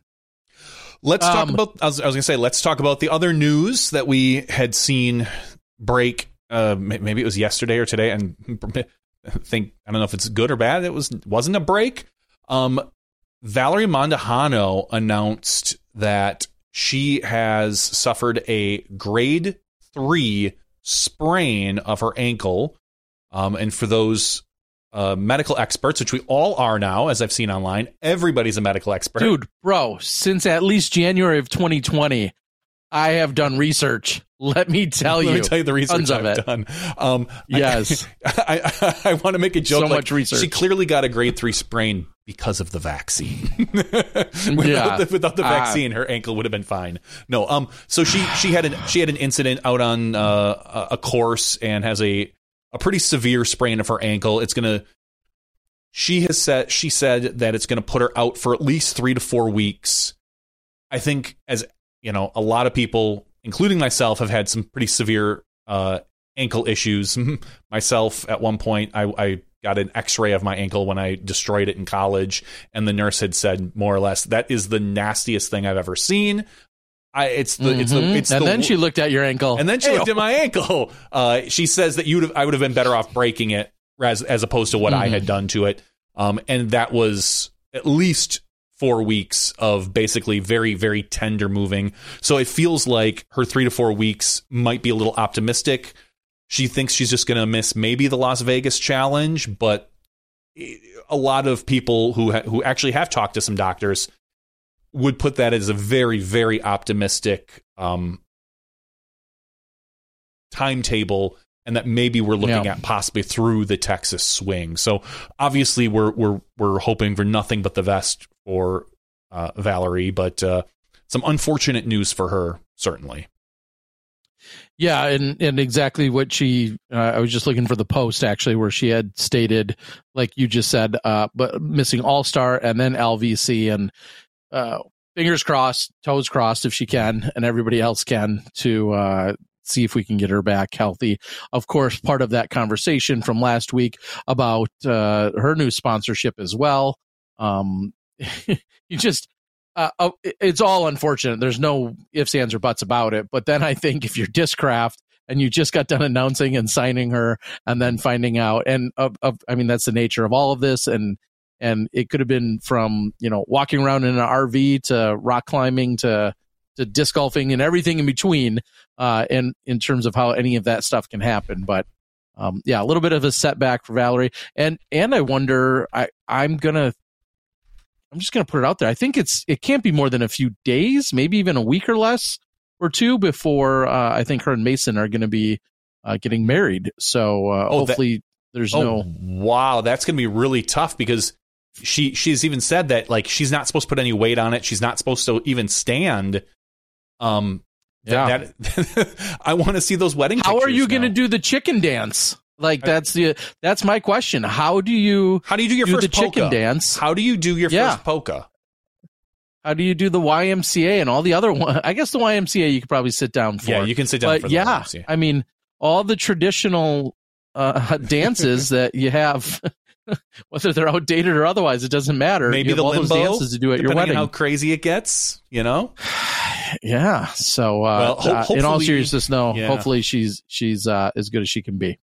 Yeah. Hopefully, I just feel like some uh, if I think back to some of the posts, I, I something tells me it's in the next couple of weeks. Um, her, her and Mason getting married. So we wish them nothing but the best, of course. So, uh, um, was that pretty much everything major that we saw within disc golf? Like you said earlier, Simon clearly dominating the airwaves for a couple days there.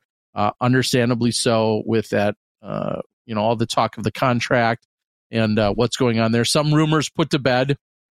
Some I feel like just actually regurgitated themselves and then came about as something else different, and and uh, some continued arguments about it. But for the most part, um, sounds like everything that's out there or that needs to be out there is out there. So we'll uh, we'll see how it goes. Do, were you surprised though by the fact that in this day and age, the contract details are not to be talked about by Simon? Does that does that specific you know Um, clause or note does that surprise you? I, I think there's a really good debate, as we've had probably a, a half a dozen times, about the contract details. Um, because a lot of those details are out there. We know it's 10 years. Seemingly, yeah. We Mhm. know that it's seven figures. It's a million a year. We know he had a million dollar buyout from Discmania. We know he's getting his own line of discs at some point. Like these are all confirmed things about the contract. I don't know particularly what other details we're looking for, short of Mm. actual like how much money per disc he makes, because that's really the Sure. th- that that's a big variable amongst players. You know, Simon may maybe have ne- maybe we'll just make up a number negotiated for five dollars a disc. Some players maybe only make two dollars a disc. Some people, you know, when we were growing up, it was always rumored that I think uh, Ken Climo got a quarter a disc, and that was an amazing. Like we thought, holy crap, that dude's getting a quarter for every time his name is his name is on like five molds or whatever it was, the whole KC Mhm. plastic. And so you know, we just thought that that was the cat's pajamas. Um, but ultimately, I think most of his contract is more or less public, whether we whether he likes it or not. I'm sure there are some details he's not, like I said, at liberty to talk about as far as individual um, bonus structure, probably, and and and you know portions of tour series discs or whatever those may be. But I I like I don't necessarily feel like I need to know those numbers, but I really do like knowing a base salary. I think at a minimum, personally, I would like to see that number for most players, at least announced or released. If if, if Zach Melton is making thirty grand a year, or fifty grand a year, or hundred grand a year from DD, I would like to know that personally. I think it sets a good bar, and then the other things could be negotiable. You know, what does he make on his tour series disc? Maybe we don't need to necessarily know that part of the contract, um, because we can we could easily see someone take less money as a base salary for a bigger number in sales. Some people push more plastic. Sure.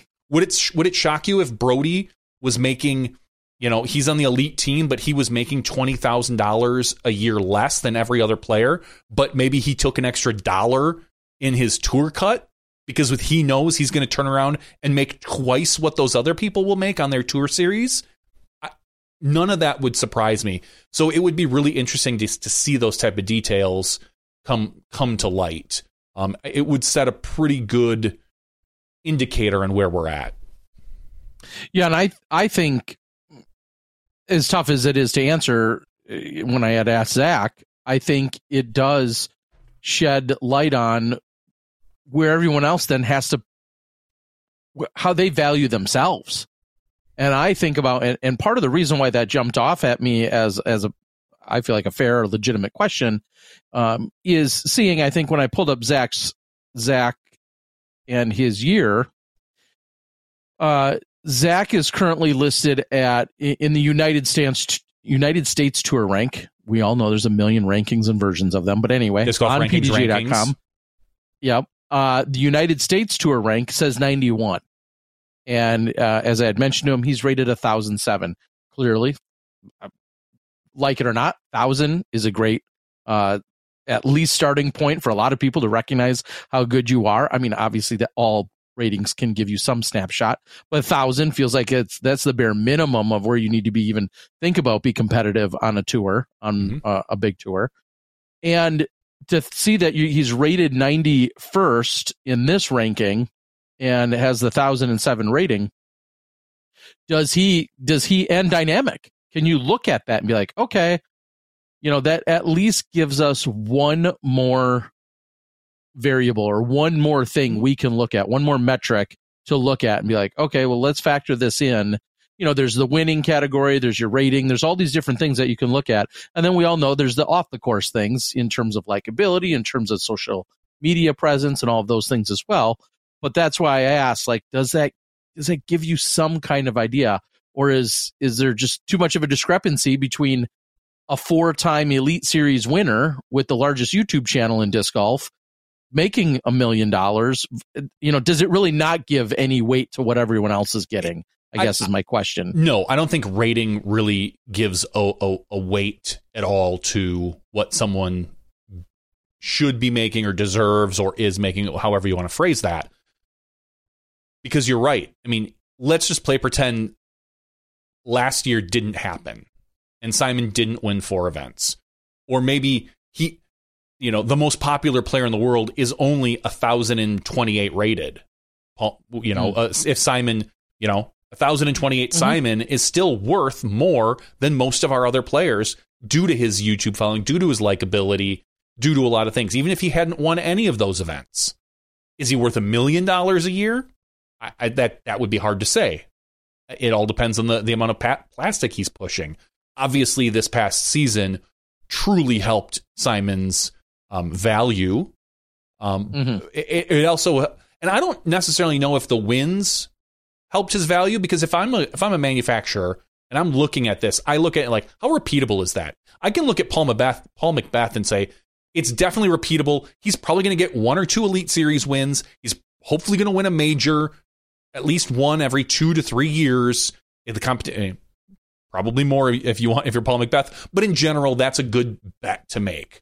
An over under that Paul's going to win one major every two years. I take the over on that one.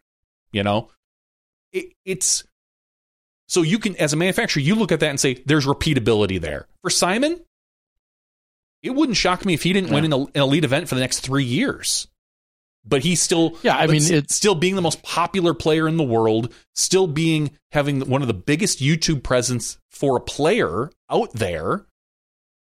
The engagement he has the likability just all those other factors go into some magic formula that every manufacturer is different and they come out with and a number spits out. And for simon that was a seven digit number that spit out. So I, I don't think you can you can count rating or anything like that as a gauge for for somebody like you were saying yeah um, I, I, mean I, I feel like it's just one of many metrics mm-hmm. that you can look at and it's not the end all be all uh, and i don't think anyone would necessarily claim as much unless unless you're constantly you're a paul or an eagle eh, or someone like that or of that capability paul eagle ricky uh, calvin or chris you're one of those people who are constantly vying for the top rated player in the world. That's when there is obviously that much more value because you're in that conversation every single time a ratings comes out. So, um, yeah, you're right. It's, I agree. It's not an end all be all, but it is interesting. What I guess I would, uh, you know, if you think about last year and you said, let's just say last year didn't happen, or let's just say, let's say Simon podiums in all four of those events still. Take second or third maybe doesn't win any of them, mm-hmm. but takes second or third, loses the playoff to Burridge as as one great example. Clearly, that could have you know that came all the way down to double G death. doesn't throw out of bounds. uh, yeah, and, and, this is not taking anything away from Simon. I'm not even hinting at that. I'm saying I feel like his year almost. This might sound stupid. It still feels almost as valuable, even just for podium finishes. I mean, it was so much of a Simon um, celebration last year, of course, in him winning four events, but to just know that he's that competitive more consistently, I think that was almost a breakthrough in itself. Mm-hmm. And clearly, you're going to take a win over a podium. I get it. However, I'm just saying, I think even him just podiuming him with podium inning, that's a word, uh, it's a new not. verb. Um, exactly.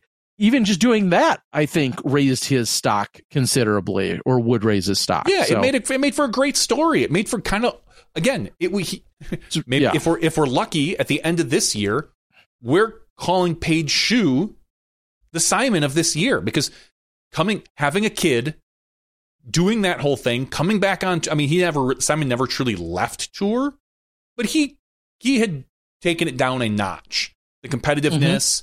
Mm-hmm. You know, it, it coincided with COVID and whatnot, so it's really hard to say. But he was that player, and and the the storyline for him to come back like that just added to his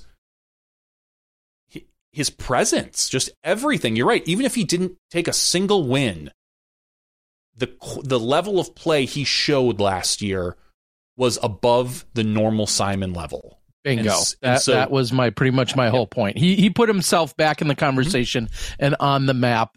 Of course, you'll take a win over a not uh, you know a second or a third, but he proved to everyone, including himself, that he can be a more consistent contender, and that alone, I think, was the you know the, the big takeaway there so uh, and I, I will just quickly say because i feel like this was said in multiple places and it'll probably continue to be said for years you know a lot of people said how did either discmania not have the resources or why didn't they match um i I, they have the resources. They could match. They, they, for all we know, they did match. I feel like he said that. He said they came his close. First, yeah. Well, in his first video, he had said, uh, you know, I'd everything I asked for, they gave me, and I, I cannot state this enough, and and I think maybe it's the hardest people for pe- hardest thing for people to wrap their head around is he wanted something new. It like that's it. He I just think he want. I think if I, I and I I would bet again a stack of frisbees on it, Simon frisbees from either manufacturer that you put two identical contracts that are this lucrative on the table let's just say they matched it down to the penny in every possible way. He, uh, to me, it was very clear he still was going to go with MVP because once that idea got stuck in his head and was introduced and then got stuck in his head, he decided that's what I want to do. And I, I, I feel like you can only scream and yell at Discmania so many times where you're just yelling into the, the wind or pissing into the wind, whatever you want to call it.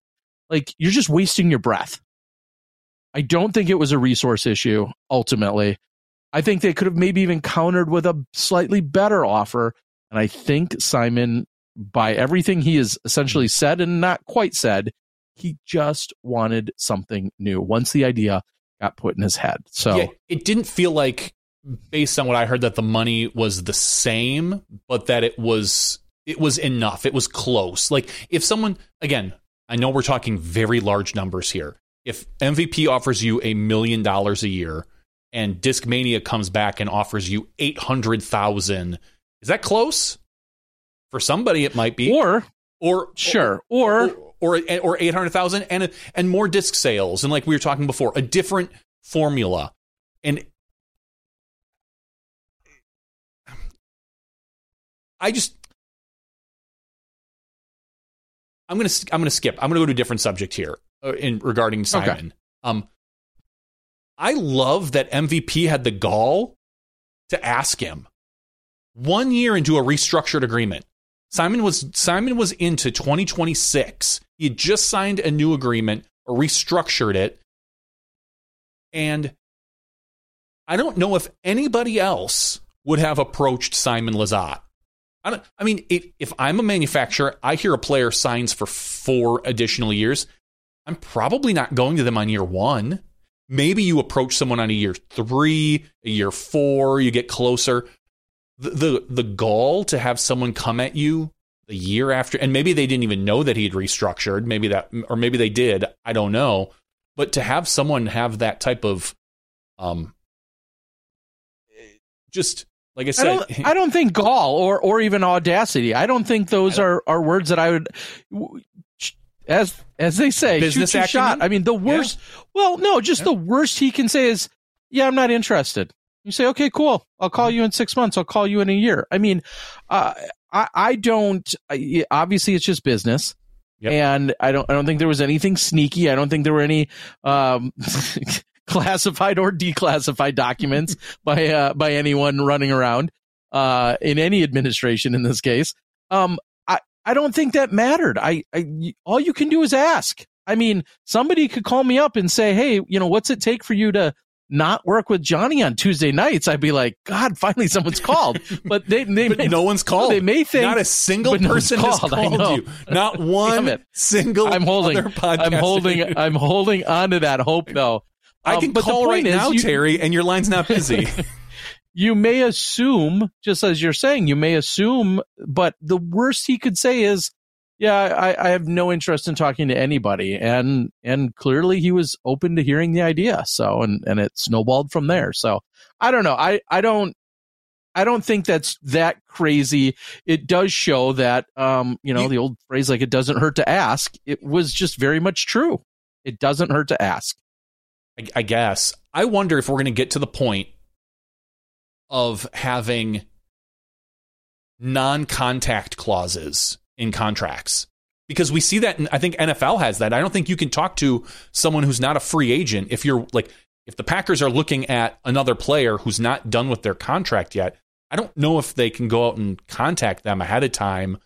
I don't exactly know how that works through an agent and whatnot, but yeah, I, I know there are certain things in college sports you can't talk to. I wonder if we're going to get to a point where you see in someone's contract, not you see, but you see in someone's contract saying you're not allowed to take calls from other companies. You're not allowed to discuss contracts. You're not allowed to, you know, X, Y, and Z because we have you into this contract. And and granted, we're all independent contractors and and you know, there's a whole thing right now with non-compete clauses going on in, in you know, the mm-hmm. grander scheme of the world. But I wonder if we're going to get to a point where that happens so that these type of discussions get nipped in the bud before they even start. Yeah, and I think that's just so incredibly tough. And and and the reason I think of that, I think about uh, politicians, which is a whole other story, but politicians and just like insider trading and stocks and like, Mhm. you, okay, sure, I'm Congress person X and I'm not buying that stock, but I'll be damned if my if my nephew, my nieces, and every other person in my family is not buying that stock. But I don't talk to them. Like uh, it, it it's just like you know someone said on the board, going to clearly be really tough to enforce or to actually administer. But I mean, in theory, I I get what you're saying. I just think that's it's pretty much damn near unenforceable. Uh, in one sneaky way or another, it's Sure. just matter maybe a, a matter of how blatant it is. It now, do you have to cancel the the plane with the, the flag saying Simon, will you join MVP?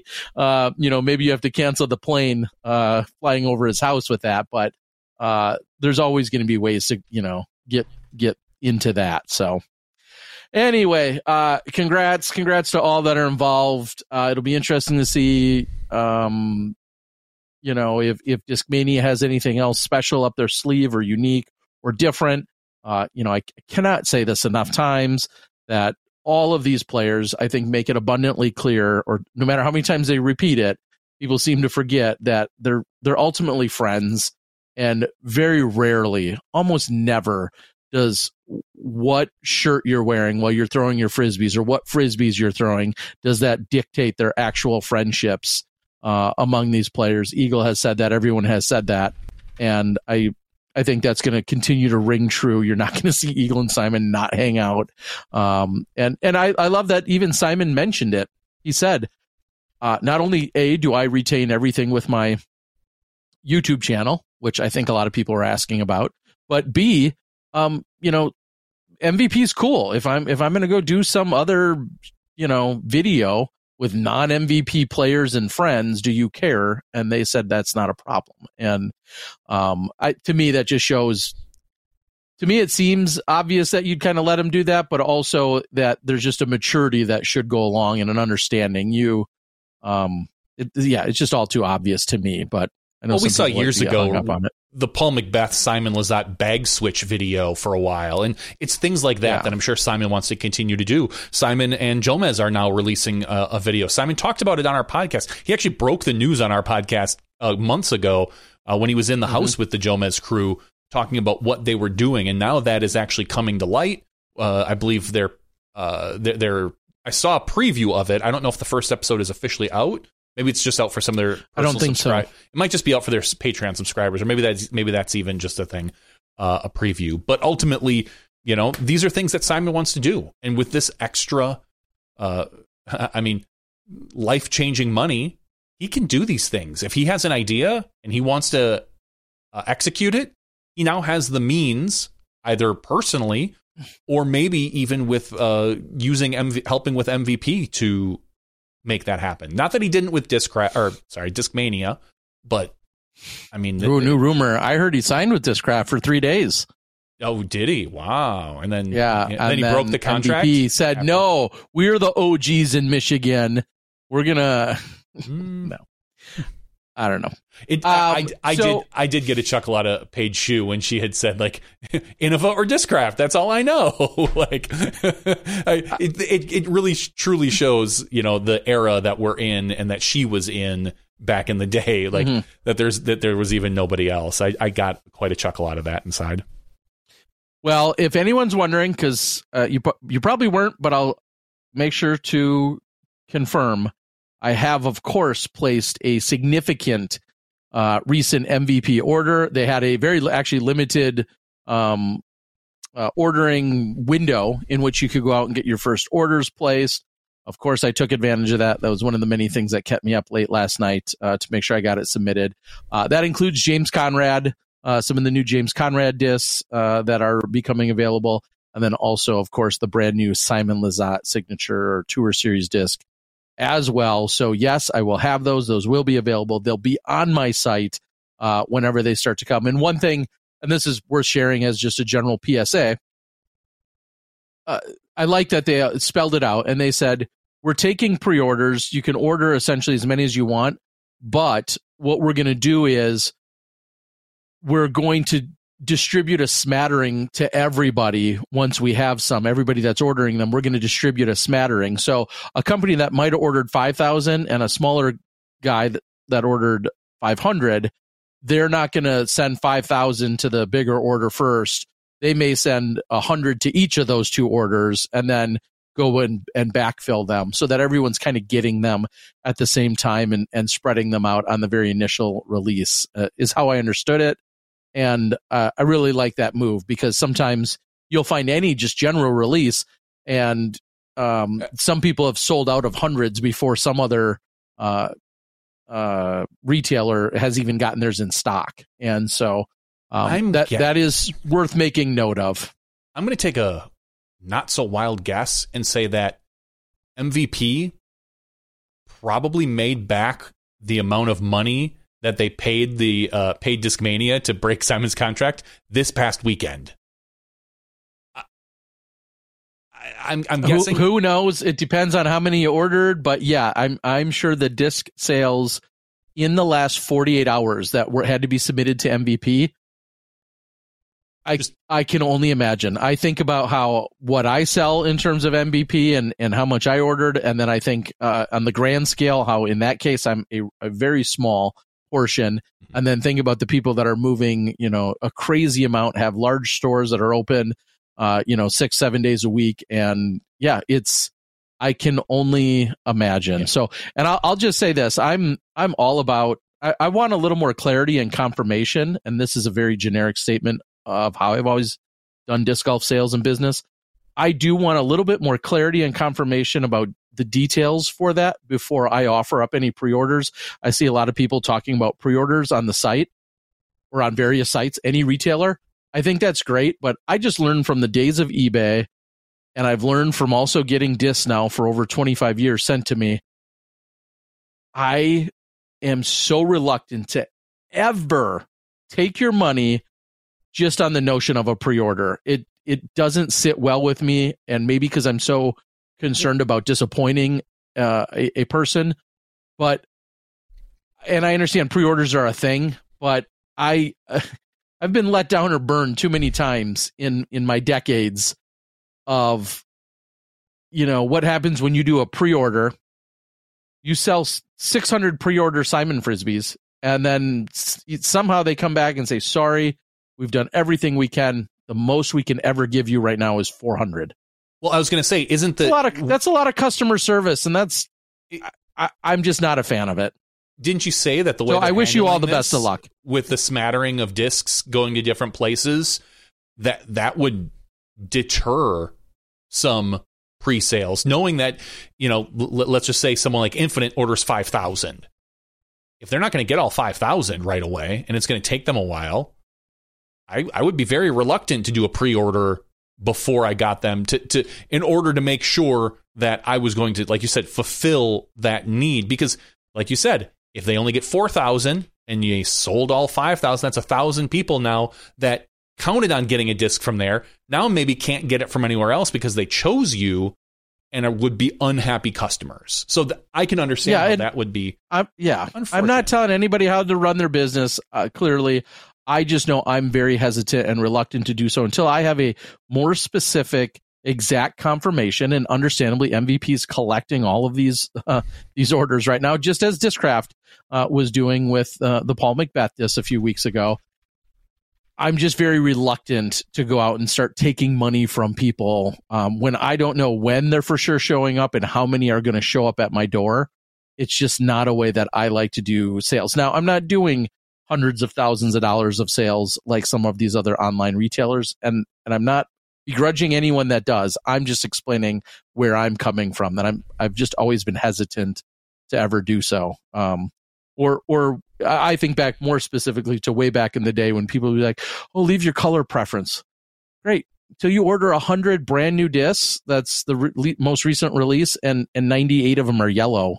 Like that. That's when you can get burned by it. And so, um, yeah. Anyway, so I wish you the, all the best of luck. If you want to order from me from from me someday when I have them, or know I'm having them, great. And if not, uh, cross your fingers on your pre-order. Um, real real quick here. Um, maybe you know this or not. Wasn't there a dispute a couple years ago about the overmold in general, the rights to that? I, I thought there was something that you know MVP came out. Innova said they had the rights to the overmold, but I think it was based on a specific way the overmold was done. Maybe we even talked to MVP about this on the show many years ago. Um, but I'm wondering, as someone Um, mentions on the board, with that in mind, do you think we'll see more companies try to, if Simon is successful in pushing the gyro, the overmold stuff, do you think we're going to see more companies push overmold plastic that haven't in the past, or maybe more models of overmold? Because as we know, if there's one thing our sport loves to do, it's follow the leader. Halo, Orbit, Yeah, I, I, I don't know if that'll be the case because it's it's so much more. I think there's just so much more to it. I mean, some of the things like you're just describing sometimes is how you add pellets to the machine or when you add them and the different things that you can do. Uh, the overmolding is so much. I don't, I'll just say so much more technology, so much more unique that I don't know if you'll necessarily see others be like, "Hey, let's let's see if we can get into this now too." Uh, we've seen other companies like Quest AT Technologies uh, do it many many years ago, uh, uh, and then of course we've seen Innova do it, and uh, we saw Latitude play with it a little bit, or Latitude DD uh, with one or two of their releases that feel like they've uh, then let go out of production um, and didn't continue with. It's obviously a core, I guess, pardon the pun.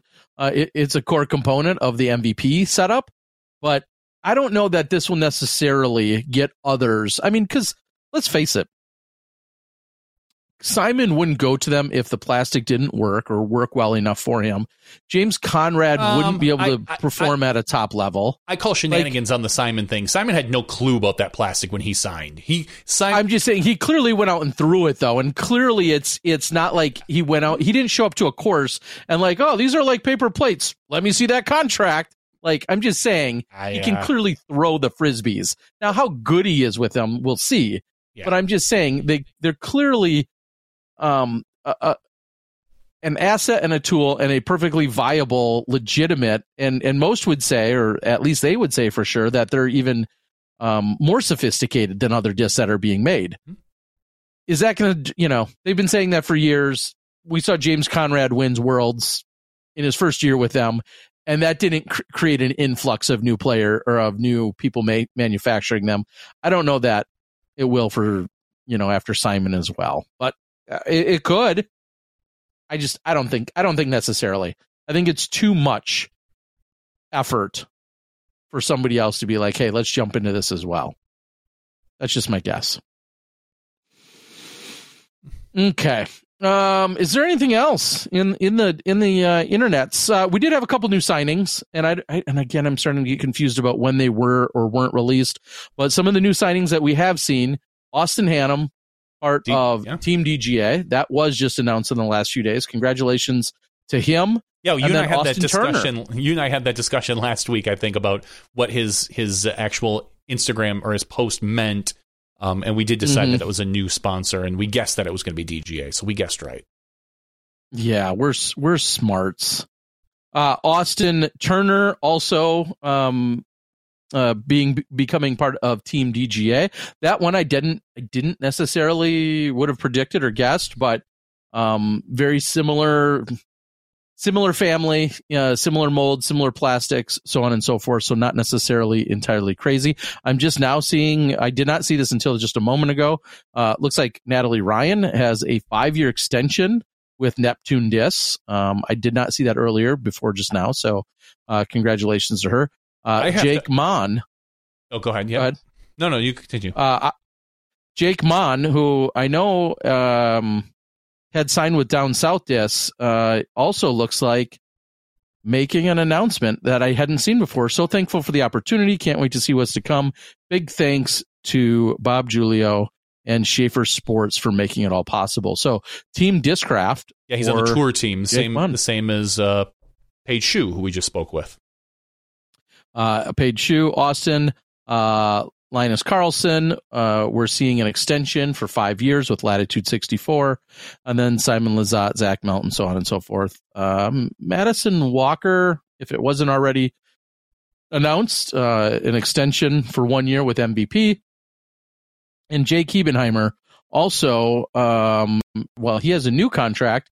He was with Dynamic Disc and now is with Latitude 64. So may or may not be a, a major shift in uh, in his case.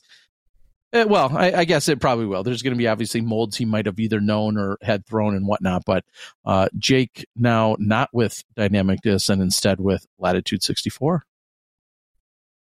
Are we done? Are we done with contracts? Are we done? Is there is there any I think Is there any question are. or ambiguity to anyone else that's been like, "Hey, I'm no longer with my company." Announcement to come. Are though? Are there any of those scenarios? I don't believe so. I think if we're going to see anything, it's going to be um, maybe some extensions or renegotiations that we weren't expecting. Like when Paul's when Paul came out with the ten year, ten million, and he was still he still had two years left on his contract we might see things like that where a player comes Sure. out and says, "Oh, hey, I was on a two-year deal, but you know what?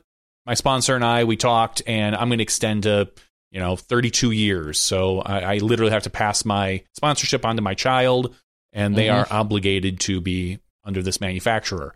I- I don't believe that we have anybody that's left in our top 30 or 50 players that hasn't Okay. that isn't dedicated to a um, a thing. One of the things I was going to ask is, I wonder if someone like a Neptune Discs is going to try to reach out to other players on tour. Um, not that it, we we just said. Not, I don't know if anyone's left um, in the in at least the top fifty for the division for the MPO division, and I believe the top twenty for FPO probably about sponsorship because we saw that Natalie Ryan did announce that she's going to go on like an A tier tour because that's what she can qualify for right now. Um, and she did sign a five year extension with Neptune. So I wonder if Neptune is going to turn around and say, well, we still want to have a presence on the Elite Series, so maybe we're going to look into other sponsorship. I'll be curious to see if that uh, if that's something that Neptune starts to address or not. They're Yeah, and I relatively small. Yeah, and they have a um, you know pretty limited run of molds currently uh, that they've produced, and I know they're obviously continuing to work on more, but um, it's been pretty limited as of this point. So I'm not sure how serious they are about um, going after other players or not. I guess that that's a good question.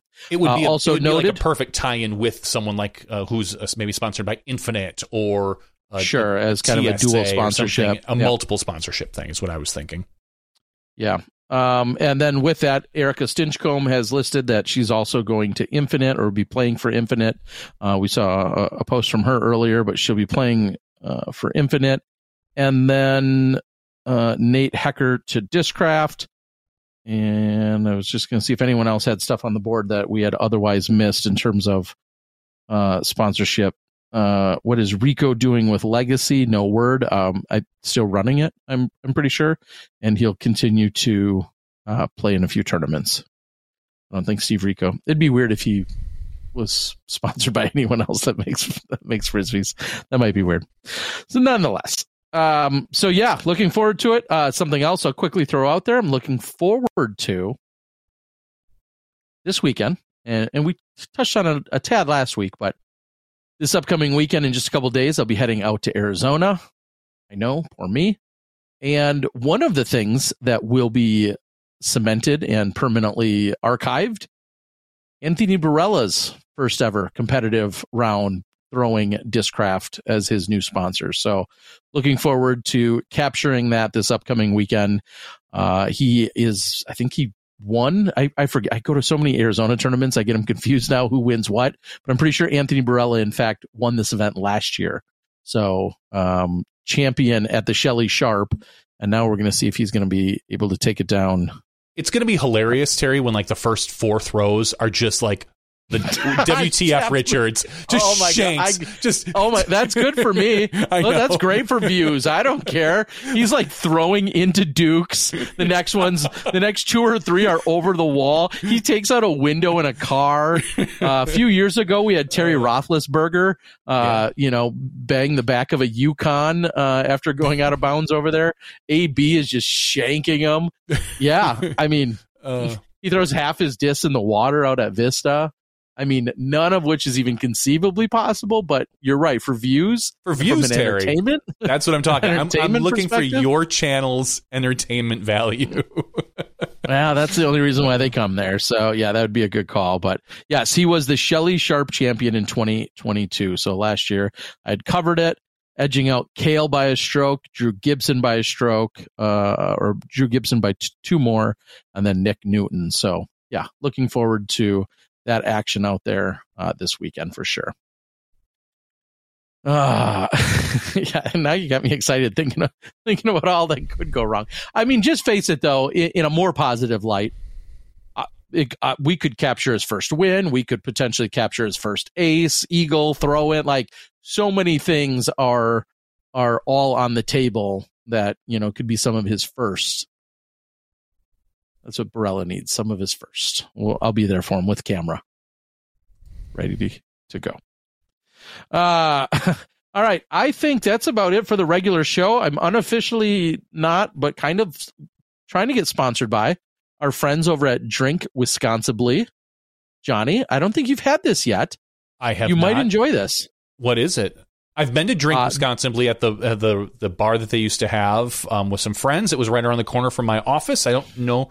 I don't believe it's still there. I think they've moved now since closer to the. They're down right next. Yeah, they're they're down basically right in the uh the Deer Deer, District. District. Uh they make the damn good brandy old fashioned. So it's a canned Ooh. brandy old fashioned and uh, i've had some conversations i actually know the gentleman that this is his recipe he literally made this and they canned it and have turned this into a very successful beverage uh, they're delicious Smashboxx is able to be bought. Not just Terry, Yeah. folks. Myself as well. this is something you could get behind I could get under But it, I'm not behind it. I could get Mhm. I could get it in me. Yummy, yummy in my tummy, tummy. we'll get you one of those smashboxx back stamps tattoos You don't know I don't have one. it's true. And I'm not looking. If if we're being honest, I'm not going to bother looking. All right, guys, we're going to close it down for the regular show. It's been fun, and uh, I think we got some great insight. Paige Shue. I don't know who else she's been talking to. I know she's been super busy, but uh, I'm so glad we could kind of rapid fire get a ton of great answers out of her, uh, and super excited for her. Of course, excited for Zach Melton uh, as he's about to embark on the tour yet again, and looking forward to seeing what he can do one of the most fun lefties that we see out there week in and week out. So thank you to both of them. Thank you to all of you for joining. If you're unfamiliar with what happens now, we're going to take a quick commercial break, which doesn't even feature a commercial. Actually, we just roll some credits. Not I yet. grab another brandy old fashioned, and uh, then we come back for an after show. And if you're like, what in the world is an after show in 2023? Well, that's where we talk about things that are either golf or non golf related. Could be pop culture, music, movie, news, beverages, whatever it is. And then we also interact with you guys on the chat board. The chat board, uh, oh, oh hold on. Yep. Okay. I just got a, an update from uh, YouTube. They said that they have turned on the super chat feature. So that is again available. So if, if you want to look into that, see if it works, there's a little thing to do so. For Johnny V, I'm Terry Miller, the disc golf guy. Again, thank you to Zach Melton. Thank you to Paige Shue. Uh, we appreciate all the insight. And uh, we'll see you in the after show. You step inside the Smashboxx. Thank you to our $2 and above patrons. Your name is listed below in the credits. If you are interested in being listed as a producer in the Smashboxx TV credits and supporting this and other fine podcasts, please visit patreon.com slash smashboxxtv.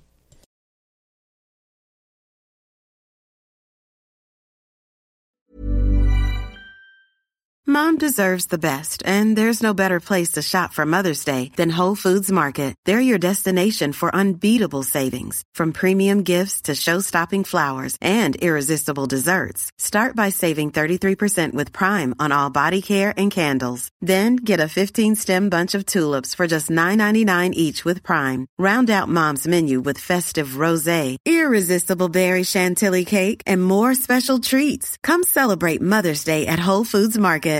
Hi, I'm Daniel, founder of Pretty Litter. Cats and cat owners deserve better than any old fashioned litter. That's why I teamed up with scientists and veterinarians to create Pretty Litter. Its innovative crystal formula has superior odor control and weighs up to 80% less than clay litter. Pretty Litter even monitors health by changing colors to help detect early signs of potential illness. It's the world's smartest kitty litter. Go to prettylitter.com and use code ACAST for 20% off your first order and a free cat toy. Terms and conditions apply. See site for details. Mom deserves the best, and there's no better place to shop for Mother's Day than Whole Foods Market. They're your destination for unbeatable savings, from premium gifts to show-stopping flowers and irresistible desserts. Start by saving 33% with Prime on all body care and candles. Then get a 15-stem bunch of tulips for just $9.99 each with Prime. Round out Mom's menu with festive rosé, irresistible berry chantilly cake, and more special treats. Come celebrate Mother's Day at Whole Foods Market.